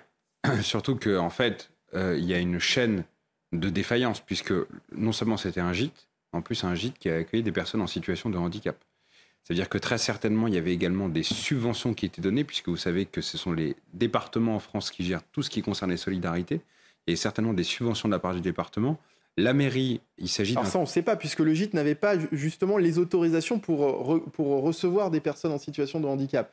Donc, euh, est-ce qu'ils euh, avaient tout de même la possibilité de toucher des subventions ? Ça, c'est vrai que c'est, ouais, peut-être mais c'est que une bonne question. Les personnes qui utilisaient les gîtes en question, notamment, ça existe, qu'eux ah puissent oui. recevoir des, des subventions. Donc ça, c'est un premier point. Donc, c'est-à-dire que c'est un gîte qui est un peu connu. Deuxièmement, vous êtes dans une commune de huit mille habitants, c'est un corps de ferme qui vient d'être rénové de cinq cents mètres carrés. Ça passe pas inaperçu. Mmh. Et donc, ce qui est assez incroyable, c'est que à ce niveau-là de présence dans la ville et dans l'impact que ça peut avoir, euh, qu'on ait laissé passer quelque chose comme ça, euh, la moindre des choses, c'est évidemment euh, les élus, bon, ça, sont, sont, sont au courant, la propriétaire euh, et surtout la personne qui exploitait. Parce que, mmh. attention, hein, le propriétaire, il peut parfaitement dire euh, dans son bail, Euh, euh, j'engage que l'hébergeur se mette en conformité par rapport à ce qu'il doit faire et que l'hébergeur se soustrait à ses obligations. Évidemment, le propriétaire a une obligation de, se, de, de, de s'impliquer, mais ce n'est pas lui qui est le gérant effectif au quotidien euh, des, normes de, des normes de sécurité. Donc là, je pense que oui, effectivement, ça risque de prendre cher, d'autant que les assurances vont regarder s'il y a eu respect des normes, les assurances vont vraisemblablement s'apercevoir qu'il n'y a pas eu respect des normes et risquent aussi de ne pas rembourser une partie des dégâts qui ont été réalisés en évoquant le fait qu'on n'a pas respecté les normes qui étaient faites. Donc en fait, la chaîne de défaillance, elle est très très très lourde. Juste une chose, je mets un tout petit modulo parce qu'il y a toujours un fait qui est, qui est gravissime et dramatique, mais attention de ne pas plaquer, parce que très souvent en France, on a l'inflation législative facile, de ne pas plaquer sur tous les gîtes de France qui sont des gîtes beaucoup plus modestes et qui permettent de temps en temps à des gens de, de monétiser une partie de ce qu'il y a chez eux, et cetera, de remettre une surréglementation. Ah oui. Parce qu'on serait tenté en disant « Ah bah voilà, les gîtes, il faut remettre de la surréglementation. » Oui, c'est Là, vrai qu'en France, on a tendance, en général, c'est un fait voilà. divers, une loi. Et pourtant, c'est un avocat qui vous le dit. Donc, mmh. la, mais la plupart des gîtes de France sont bien tenus, respectent les normes, on a une réglementation qui est solide par rapport à ça. Et donc, attention à ne pas en tirer des conséquences trop lourdes en matière réglementaire. Il y a quelqu'un qui n'a pas respecté les règles, il faut le sanctionner durement, c'est le rôle de la justice. Mais il ne faut pas que le législateur, dans une poussée... Euh... Il y a peut-être des conclusions quand même à tirer de cette affaire. Bien parce sûr, qu'il y a, bien il y a, sûr. Il y a, il, il Mais très souvent, a... les conclusions, vous savez, en France, ce n'est pas tant dans la production de normes, on est très bon là-dedans, c'est dans l'exécution. Le dernier gros incendie qu'il y a eu, c'était au Cuba Libre euh, à Rouen, où il y avait quatorze personnes. Et en fait, on s'est rendu compte qu'il n'y avait pas du tout de problématique sur la législation, sur les incendies dans les bars. C'est juste quelqu'un qui s'était... Mmh. Enfin, qui avait respecté aucune règle. Donc, dans ce cas-là, il faut plutôt sanctionner ceux qui enfin, contreviennent plutôt que, de, de, que d'augmenter la pression législative sur la majorité des gîtes. Vous dites effectivement que le problème vient plus de l'application des lois plutôt que voilà. de, de, de lois qui ne seraient pas... Euh, enfin, du manque de, de, de législation dans, dans, dans le domaine. Et aussi un problème qui est toujours de, de, de, de, pour ce qui est de désigner le responsable, de désigner le, le, le coupable dans ce type d'affaires. Hier, le maire adjoint de Winsenheim, Daniel Leroy, euh, s'est aussi exprimé. Il confirme donc ce constat sur le bâtiment qui n'était pas aux normes, ce qui semble euh, un constat qu'il semble découvrir. On va l'écouter et on, je voudrais qu'on en parle juste après avec vous, notamment Alexandre Nicolique. Il semblerait effectivement que le gîte n'ait pas été euh, aux normes pour accueillir du public tel qu'il l'accueillait. Il faut aussi euh, savoir, parce que du coup on s'est penché à la mairie sur euh, ce qu'il pouvait y avoir eu comme autorisation, que le bâtiment qui, est, qui a été l'objet de, de l'incendie est un bâtiment qui n'a jamais été déclaré comme pouvant accueillir euh, des personnes et pouvant recevoir du public, et encore moins des personnes handicapées.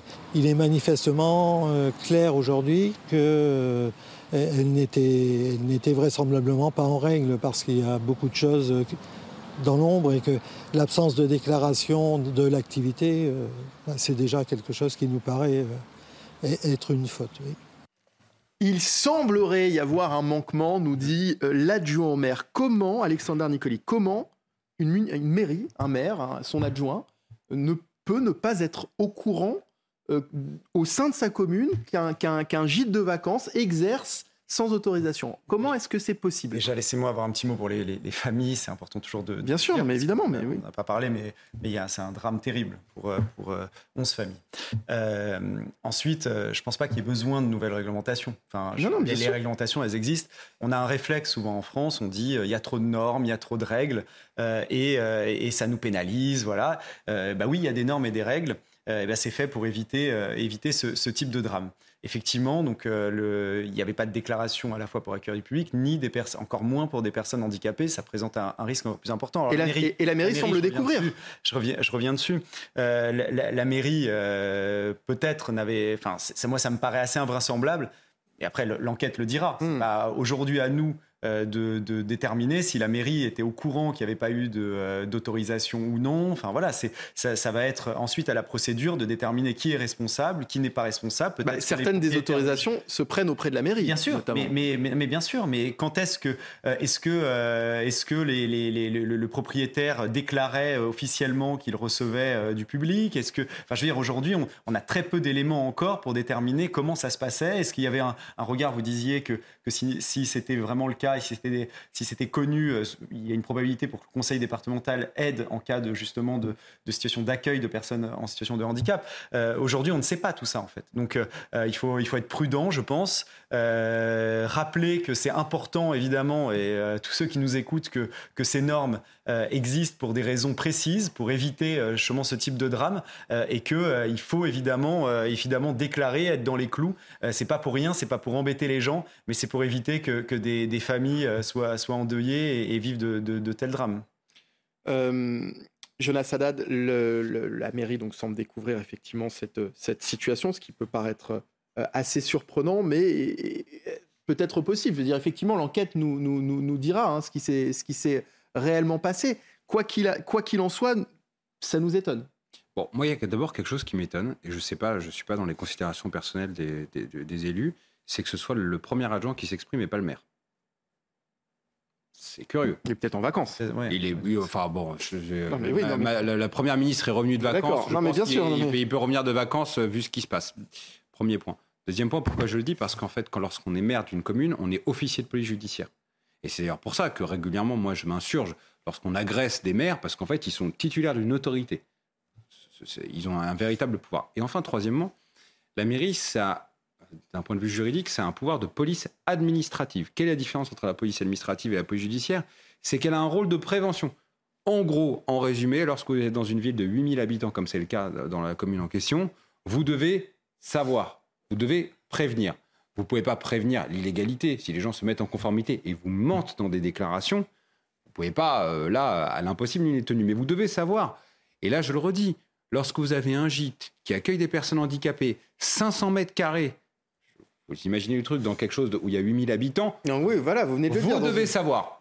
Dans vous une devez commu- savoir. Dans une commune de huit mille habitants, voilà. Ça passe pas inaperçu quand même. Vous devez savoir. Après, voilà, s'il y a eu des mensonges qui ont été, qui ont été euh, donnés, euh, si le maire... Euh, à demander, il est possible que le maire ait demandé et qu'on n'ait pas respecté ses consignes. Voilà, il ne faut pas du tout remettre en accusation les mairies qui, qui, qui font des tra- un travail remarquable, surtout dans, dans ce niveau-là. Bien sûr. Euh, mais euh, effectivement, en tout cas, ce qui est certain, c'est que l'enquête se penchera sur la question de la mairie. C'est évident.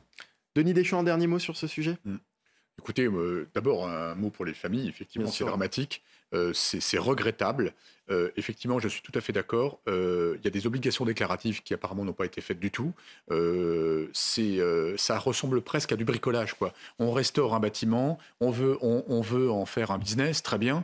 Mais par contre, on s'absout de, de, de, de, tout, de toutes règles et réglementations. On le sait, en France, il y a plein de réglementations, surtout lorsqu'il y a des personnes de handicap, comme les enfants, comme tout un tas de choses comme ça.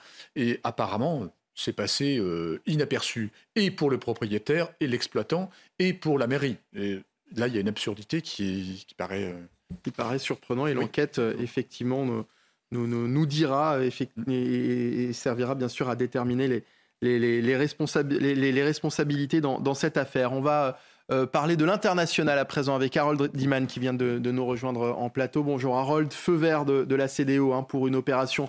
militaire au, au, au Niger. Après un coup d'État, il y a deux semaines, les dirigeants de la communauté économique des États d'Afrique de l'Ouest se sont réunis. Harold, que s'est-il dit lors de ce sommet de la CEDEAO ? Donc hier, déjà dans la matinée, la junte au Niger avait annoncé la formation d'un gouvernement, une liste de noms avec plein de putschistes à des postes tout à fait intéressants.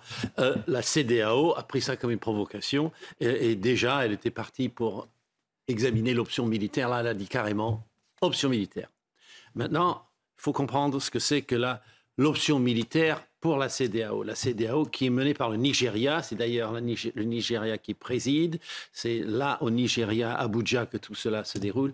Eh bien, une intervention consiste à chercher quelques milliers de soldats, déjà il y a des pays membres qui euh, sont volontaires pour l'envoyer, et constituer une force, et ensuite voir si on ne veut pas mettre une force encore plus grande derrière.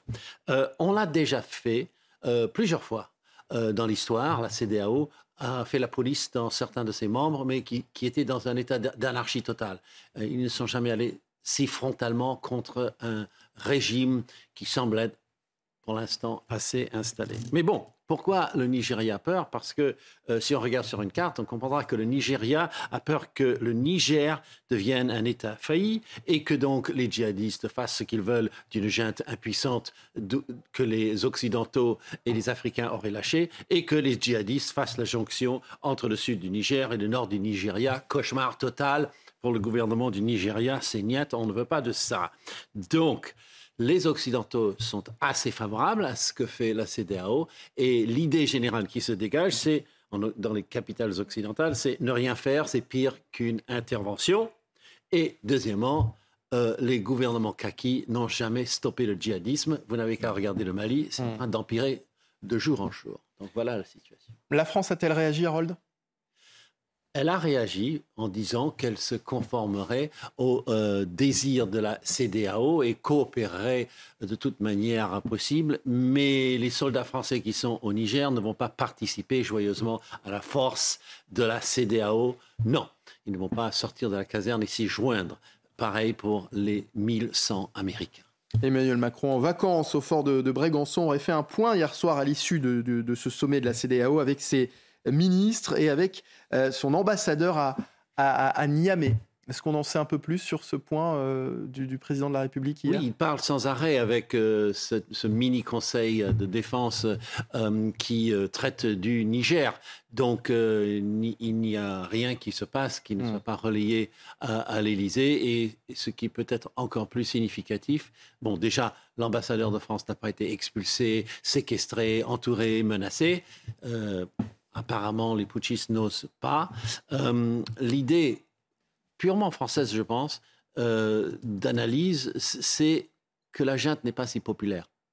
Niamey, c'est la capitale de l'opposition au président Bazoum, mais le centre et le nord, ce n'est pas du tout la, la, la même chose. Et le président était quand même élu par une majorité. Donc, euh, ces euh, partisans qui sont sortis une fois lorsqu'il a été arrêté euh, ont, ont reçu des balles. Donc, euh, ils n'osent pas sortir. Donc, on se dit que le jour où ce régime euh, illégitime serait euh, terminé, eh bien là, on verrait le, l'autre Niger sortir de l'ombre, et donc euh, c'est jouable. Vous disiez que l'ambassadeur de France n'avait pas reçu de, de, de, de, de menaces. Euh, Emmanuel Macron ne lui a pas demandé de rentrer, donc pour le moment. Pas, pas à ce que l'on sache, pas, pas du tout. Sache. Et euh, les quelques Français qui sont restés ne sont pas du tout en danger. En danger. Et la, la, les opérations minières euh, d'Orano, ex-Areva dans le nord, ne sont pas du tout euh, euh, menacées. Et la junte n'est pas allée trop loin dans, sa, dans ses diatribes anti-françaises, beaucoup, beaucoup moins loin que le Mali, au Mali ou au Burkina Faso, ce qui accrédite l'idée française que tout ceci est une révolution de palais. Mmh. Denis Deschamps, faut-il craindre cette opération militaire au, au, au Niger, mais qui semble d'un autre côté nécessaire ? Euh, non, il ne faut pas la craindre. Moi, je pense même que, d'ailleurs, le, le, la, le, l'existence de la CEDEAO euh, pourrait être remise en cause si elle n'agit pas. Mmh. Donc, en enfin. fait, la, l'Afrique de l'Ouest est en train de, d'écrire son destin en ce moment. Hein, la CEDEAO, je le rappelle, donc c'est, une quinzaine, c'est quinze pays, euh, pour être très précis. Euh, l'affaire du Niger euh, est, est importante. Je rejoins Harold, je pense qu'en fait, ils n'ont pas la population derrière eux. Il n'y a pas un élan populaire derrière cette junte. Euh, je, on voit même d'ailleurs certaines précautions de langage des uns et des autres pour au cas où, si ça tourne mal pour la junte, que nous, on vous l'avait bien dit, on ne, on ne les soutenait pas. Donc je pense qu'il faut, il va falloir que la CEDEAO intervienne militairement pour d'abord s'affirmer, pour ne pas laisser faire, parce que le, le Niger, en surface, c'est un très grand pays, il y a des ressources également, donc là, ils sont obligés d'intervenir. Euh, je pense, d'après les, les informations qu'on a captées ce matin, il y a très peu d'informations après le sommet d'hier de la CEDEAO, c'est qu'en fait, ils veulent mettre la pression sur la junte pour qu'ils se rendent d'eux-mêmes avant qu'on mobilise des soldats mmh. euh, pour, pour intervenir directement là-bas. Apparemment, ce serait, ce serait la, la, la, position, la mmh. position de la CEDEAO d'hier soir. De toute façon, euh, le président Ouattara euh, est intervenu hier, juste de après, Côte de Côte d'Ivoire, exactement, excusez-moi, je vais trop vite, mais effectivement, euh, il, il a clairement annoncé qu'ils étaient prêts à agir, donc tout doucement, ils, ils mettent la pression. Jusqu'à maintenant, il faut rappeler que toutes les, les, les ambassades diplomatiques n'ont pas fonctionné hein, auprès de cette junte. Cette junte a essayé de montrer les muscles en, en rassemblant vingt ou vingt-cinq mille personnes dans un stade, mais ce n'est entre guillemets que ça pour, une, pour un pays avec une très grande population. Donc je pense que l'étape d'après, c'est, euh, ça va probablement se passer ce week-end, c'est s'il n'y a pas... Euh, comment dire, un abandon de, cette, de, de ce putsch, euh, la, la, la semaine prochaine, là, il y a une armée qui va se constituer probablement. Alexandre Nicolique. Mais on ne sait pas d'ailleurs en quoi va consister exactement l'intervention. Est-ce que c'est, euh, y a, y a, il peut y avoir des doutes si je ne me trompe pas. Il y a, y a la, la volonté de, de sauver le, l'ancien, euh, l'ancien président.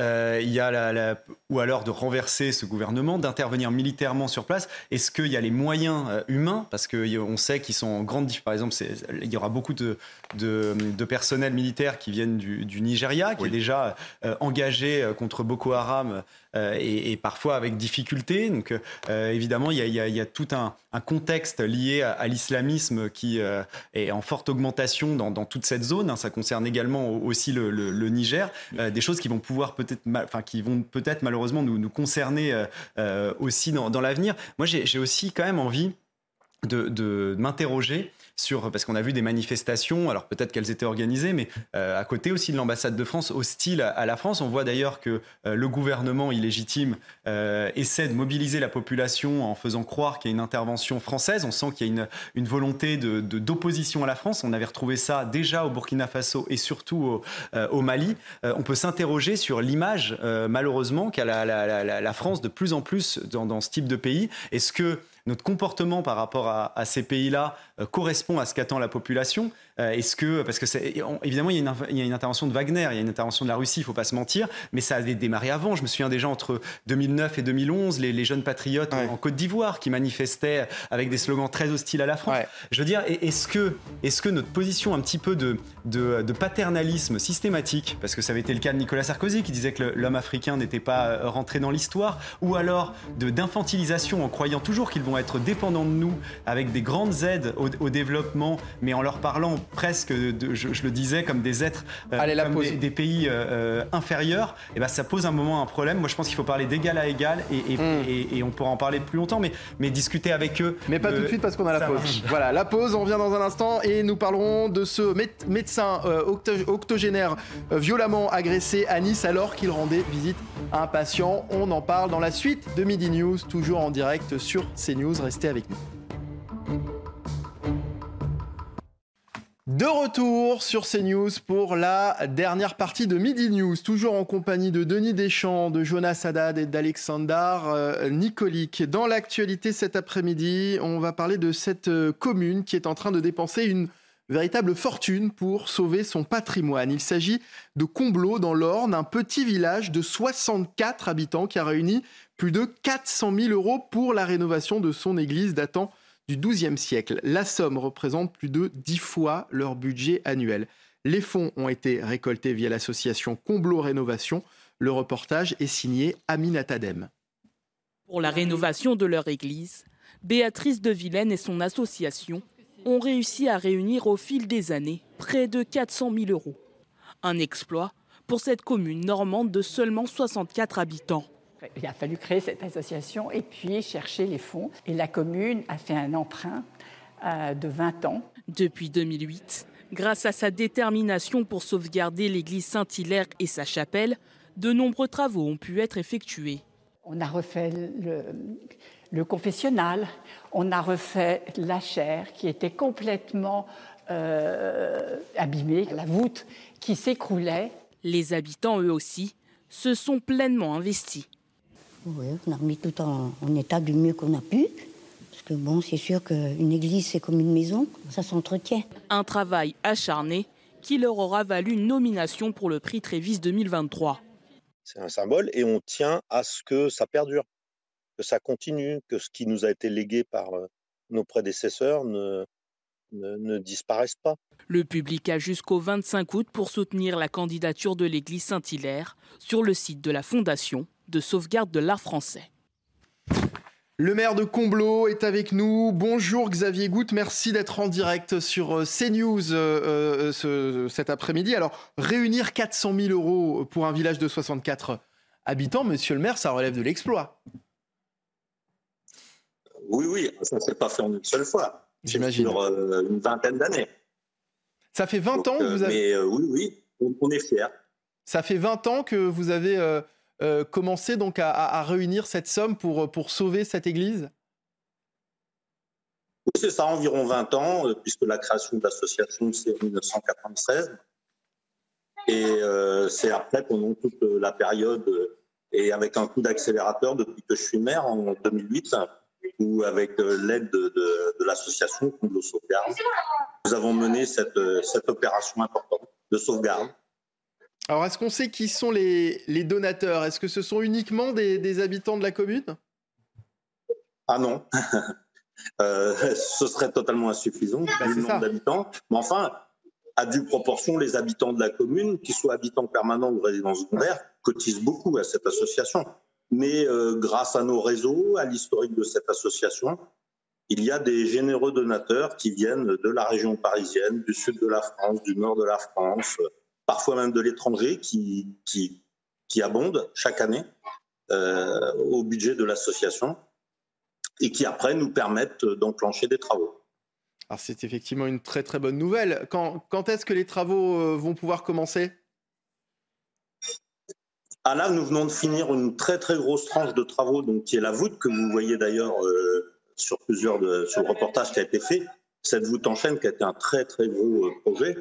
Maintenant, nous avons d'autres projets, euh, les bancs, la chaire, notamment les bancs en bois, euh, qui sont bien fatigués au fur et à mesure des années. Il y a une fresque murale. Enfin, c'est jamais terminé. Mais je dirais qu'en ce qui nous concerne, le point fort, c'est qu'aujourd'hui, l'église n'est plus en danger. La toiture, les murs, la voûte, enfin tout ce qui est gros œuvre et tout ce qui est important ne menace plus de s'écrouler. Aujourd'hui, c'est en excellent état, vous pouvez venir visiter. Et euh, maintenant, nous continuons les améliorations, mais l'église n'est plus en danger. L'église n'est plus en danger, donc effectivement, c'est plutôt une... une bonne nouvelle. Vous dites que ça ne s'arrête jamais. Il y a quand même une date peut-être de, de fin de travaux concernant effectivement le, euh, tout ce qui a été engagé dernièrement qui, qui est prévu, non ? Oui, oui, oui. Euh, donc, le, voilà, le, notre objectif à nous, c'est vraiment de maintenir ce patrimoine en excellent état, de l'améliorer en permanence pour en faire un lieu de, de visite, pour en faire un lieu, je dirais, de renommée également, au sein du, du parc naturel régional du Perche et de, de, de notre belle région du Perche. Euh, donc nous avons aussi cette ambition, c'est de faire en sorte que toutes les personnes qui, qui passent par Combloux et par le Perche euh, puissent avoir sous leurs yeux euh, de magnifiques bâtiments restaurés, en bon état, euh, qui témoignent du passé. Puisque donc cette église, c'est la, là où l'une des deux plus anciennes de la région, malgré la petitesse de la commune, puisque donc le début de, de, de travaux, hein, c'est, ça date du douzième siècle. Denis Deschamps, la semaine dernière, on, on parlait sur notre antenne d'une église en, en Mayenne, démolie, euh, euh, car la municipalité n'a pas trouvé les, les fonds pour, pour la rénover. Cet exemple de, de Combloux, évidemment, il fait plaisir. Ah oui, ça fait plaisir, parce que ça crée de, de l'émotion de, de voir un, un, un bâtiment religieux devant être, devant être mis à terre, quand même. Euh, leur église est très très jolie. Ça rappelle simplement une évidence, c'est qu'en France, on a un patrimoine exceptionnel. Et, et en fait, ce maire a trouvé la solution. C'est un travail en continuité.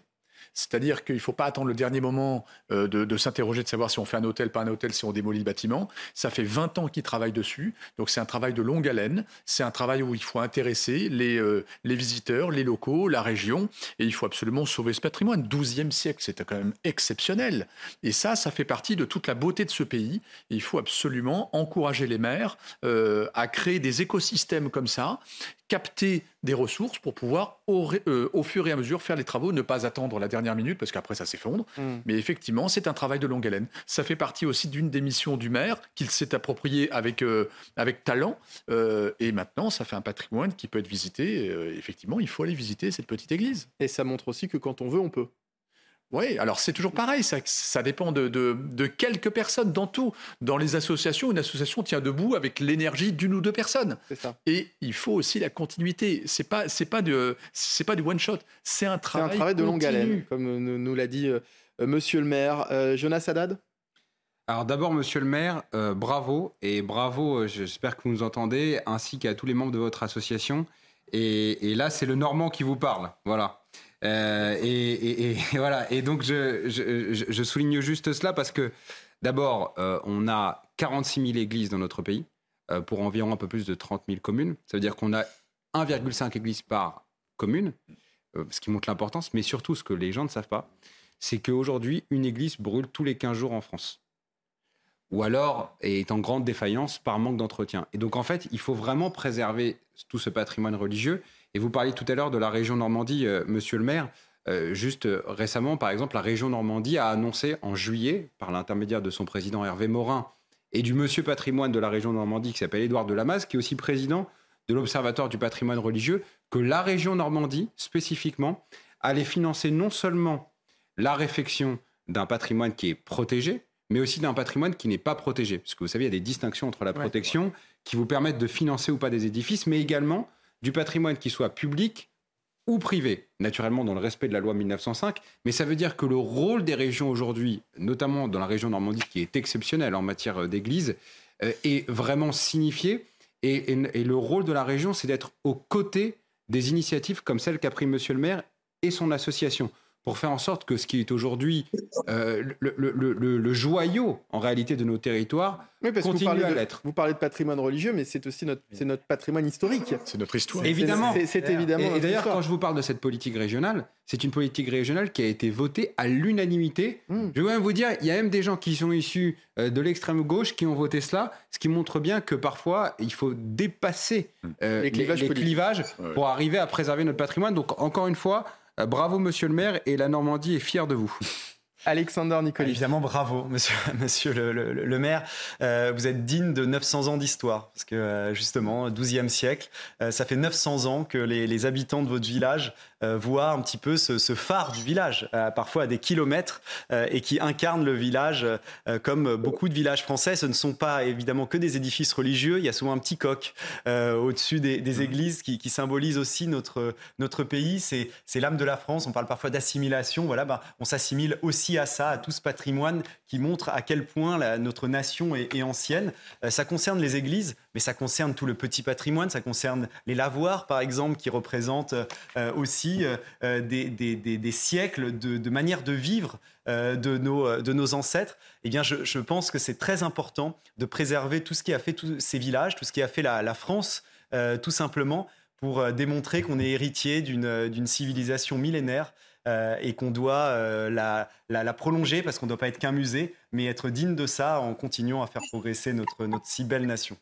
Xavier Goutte, un, un, un dernier mot, euh, monsieur le maire. Peut-être un, un, un conseil pour les autres maires qui, qui nous regardent et qui seraient euh, dans la même difficulté que, que, que vous, que vous l'avez été notamment.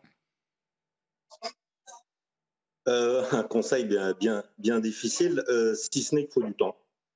Il faut du temps et des relations et, et bâtir pendant de très nombreuses années un tissu de relations avec bah, tous les partenaires possibles. Donc là, c'est vrai que c'est la sauvegarde de l'art français qui nous met en évidence via ce prix Trévise. Et j'encourage tout le monde à aller voter euh, pour, pour Combleau. Mais euh, c'est un travail de longue haleine avec euh, la D R A C, avec la région, avec le département, avec euh, tous les acteurs locaux. Euh, je risque d'en oublier, donc c'est toujours délicat quand c'est comme ça. Mais ça ne se fait pas du jour au lendemain. Mmh. Voilà, on ne peut pas, d'un claquement de doigts, dire du jour au lendemain. Et donc, euh, bah, avoir une association, c'est indispensable. Nous, pourquoi ça fonctionne ? C'est parce que nous avons eu quelqu'un de visionnaire, le mari de notre adjointe, qui est aujourd'hui décédée, de, de créer cette association pour sauver le patrimoine. S'il n'y avait pas eu cette idée visionnaire il y a un peu plus de vingt ans, euh, jamais nous n'en serions là où.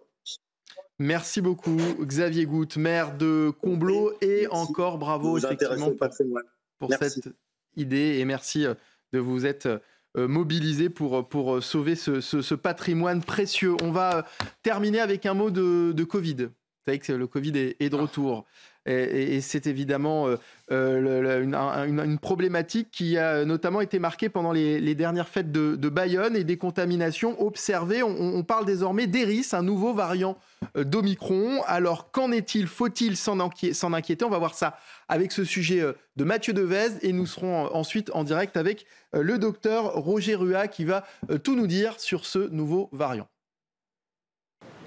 Nez bouché, mal de gorge, de tête ou encore forte fatigue, les symptômes associés à Eris ne sont pas nouveaux, mais ce variant est davantage transmissible que les précédents. C'est un variant euh, de type Omicron euh, qui euh, a acquis deux mutations supplémentaires, euh, probablement à l'origine d'une augmentation de sa transmissibilité, mais pas d'une augmentation de sa virulence. Euh, néanmoins, euh, comme avec les sous-variants d'Omicron précédents, les personnes très âgées avec comorbidité, immunodéprimées, euh, eh bien, sont toujours à risque, à l'occasion d'une infection euh, par euh, cet Omicron, de faire une décompensation de leur maladie, voire une pneumonie grave les conduisant à l'hôpital. Selon plusieurs études, parmi les personnes actuellement contaminées par le coronavirus, trente-cinq pour cent le sont par Eris. Et en une semaine, les passages aux urgences ont augmenté de cinquante-six pour cent pour les enfants de moins de deux ans, trente-quatre pour cent pour les plus de soixante-quinze ans. Ce variant profite notamment d'une baisse progressive de l'immunité acquise grâce aux vaccins et aux contaminations. On ne peut pas écarter qu'une vague puisse se reproduire vers le mois d'octobre. C'est pourquoi les autorités sanitaires, évidemment, vont analyser l'ensemble de ces données et faire des recommandations quant aux mesures de prévention euh, et à la nécessité ou non d'un rappel vaccinal dans des euh, sous-groupes plus à risque de formes graves de la maladie. Pour l'instant, les régions les plus touchées sont les Pays de la Loire, la Normandie, la Bourgogne-Franche-Comté et la Nouvelle-Aquitaine. Une propagation suffisamment importante pour que l'O M S place Eris sur la liste des variants sous surveillance. Bonjour Roger Hua, merci d'être en direct avec nous cet après-midi sur CNews. Alors faut-il s'inquiéter de ce retour estival du, du Covid ? C'est un peu la mauvaise nouvelle de ce mois d'août. Hein. On avait le retour du, du beau temps, on était plutôt contents et puis maintenant on, on nous parle du Covid. Bonjour. Alors non, euh, il ne faut pas être inquiet du tout parce que d'abord c'est pas un retour puisque le Covid nous a jamais quittés en fait et que il évolue depuis euh, plus de, de trois ans maintenant. Euh, heureusement, nous avons pu euh, limiter euh, l'épidémie, la pandémie mondiale et euh, maintenant nous connaissons beaucoup mieux ce virus et nous avons des moyens euh, thérapeutiques qui euh, commencent à être efficaces. Euh, par ailleurs, on a eu cette euh, grande campagne de vaccination. Et euh, l'auto-vaccination de, de la population non vaccinée, ce qui fait que l'immunité globale est euh, aujourd'hui suffisante pour penser qu'on ne va pas euh, à nouveau voir ce qu'on a vu il y a trois ans. Donc il faut quand même se rassurer et aussi dire aux Français que les gestes barrières restent présents lorsqu'on a euh, affaire à une personne malade. C'est-à-dire que euh, tout le monde ne doit pas se laver les mains toutes les cinq minutes, mais lorsque vous... vous êtes atteint, eh ben vous vous lavez les mains et vous portez un masque. Ça, ça peut déjà permettre de limiter la diffusion du virus euh, très très vite. Maintenant, pour, pour les personnes à risque, effectivement, se posera le problème d'une vaccination, euh, d'un rappel de vaccination éventuel à, à l'automne. Mais pour l'instant, ça n'est pas encore euh, le cas. Alors, qu'est-ce que ce, qu'est-ce qu'on sait de ce nouveau variant dont on parle, Eris ? Ah ben c'est un, un variant qui, euh, qui est un, un variant issu de Omicron, le, le premier virus euh, initial, qui a subi des mutations. Ben c'est le rôle, enfin ce, les virus en permanence. Nous sommes, euh, euh, nous vivons parmi des virus. Il ne faut pas l'oublier euh, dans l'atmosphère euh, autour de nous. Et certains mutent. Et cette mutation les rend parfois un petit peu plus contagieux et à ce moment-là, ils peuvent se développer et réaliser une chaîne de contamination. Mais euh, en, en gros, euh, il ne peut pas être, en termes de dangerosité, plus fort que le, le variant initial Omicron. Donc il peut avoir plus de qualité, si on peut dire, de transmission, mais en, en tout cas, euh, pas de virulence, parce qu'en mutant, le, le, le virus perd une partie de sa virulence. Il gagne en contamination, mais il perd sa virulence. Alors, vous nous disiez tout à l'heure que les personnes à risque allaient peut-être devoir se euh, refaire vacciner. Les personnes à risque uniquement, selon vous ? Et puis ma deuxième ah oui. question, je, je, je, j'enchaîne également. Vous, ça veut dire que le vaccin, les vaccins qu'on a seront euh, euh, compatibles à cette nouvelle souche, cette, euh, ce nouveau variant du, du virus ? Alors déjà, oui, il faut, faut bien comprendre que seules les personnes à risque ou euh, avec euh, immunodéficience devront être revaccinées éventuellement. Et deuxième, deuxième réponse à votre question, c'est que pour l'instant, euh, les laboratoires sûrement travaillent à une variante du vaccin qui serait adaptée à l'évolution du virus par rapport au Omicron, mais pour l'instant sur le marché il n'existe pas de nouveau vaccin. Donc il sera, il, si on doit revacciner en octobre, ça sera avec le, le vaccin initial, mais qui a montré que finalement il n'était pas si mauvais et que les gens qui étaient un petit peu opposés à ce vaccin ont dû à admettre que c'est grâce quand même au vaccin que nous avons arrêté la, la pandémie. Alexandre Nicolique, êtes-vous inquiet par... Euh, alors, ce n'est pas ce retour, il a, il a raison de préciser, en tous les cas, cette recrudescence euh, de l'épidémie en cette période de vacances. Alors, peut-être que le mot inquiet est, est peut-être euh, un peu fort. Toujours est-il que lorsque... Je ne sais pas si vous avez prévu de partir en vacances prochainement, mais on n'a pas... J'en reviens. For... Ah, vous en revenez, donc vous, ça va. Mais moi, je pars, par exemple, euh, ce week-end. Je n'ai pas trop envie de tomber malade, vous voyez ? Oui, oui, oui. Bah, après, euh, les, les propos du médecin sont plutôt euh, rassurants, Rassurant. quand même. Euh, Donc, euh, donc après, il faut attendre de voir. Moi-même, je ne suis pas médecin. Donc, euh, il y a, il y a eu beaucoup de, parfois de, de bêtises, d'erreurs qui avaient été dites par des intervenants, même par des, des spécialistes euh, au début de, de, de la pandémie qui se sont avérés euh, faux savants. Je pense qu'il faut être très prudent. On va essayer de tirer euh, des leçons de, des précédentes vagues. On va, on va attendre, euh, savoir comment ça va, ça va se développer. Et puis euh, euh, ensuite, euh, j'espère que les bonnes décisions euh, seront prises. très inquiet, voilà, comme le médecin le disait, il y a, il y a tout le temps des virus, euh, il faut quand même le, le, le, le dire, ça dépendra de la gravité de, de, de ce virus et les conséquences que ça peut avoir pour, pour les gens, euh, d'un point de vue euh, mortel, d'un point de vue euh, de ceux qui vont, ceux qui vont être conduits à l'hôpital et aussi, aussi de la transmission euh, du virus. Pour l'instant, on n'a aucune information, donc il est trop tôt pour en parler. Jonas Haddad, on n'a aucune envie de remettre le masque, hein, on est d'accord. Non, aucune envie. Et non, mais ces épidémies ont démontré combien nos sociétés Euh, étaient fragiles euh, lorsqu'elles sont atteintes par voilà, ce type de virus. Combien en réalité aussi notre médecine a été forte, parce que euh, avoir euh, craint une telle épidémie, euh, une pandémie même mondiale, et puis au final euh, réussir à retrouver bah, globalement une vie normale, euh, effectivement c'est aussi un petit camouflet pour ceux qui disaient que de toute façon la vaccination était inutile, et cetera.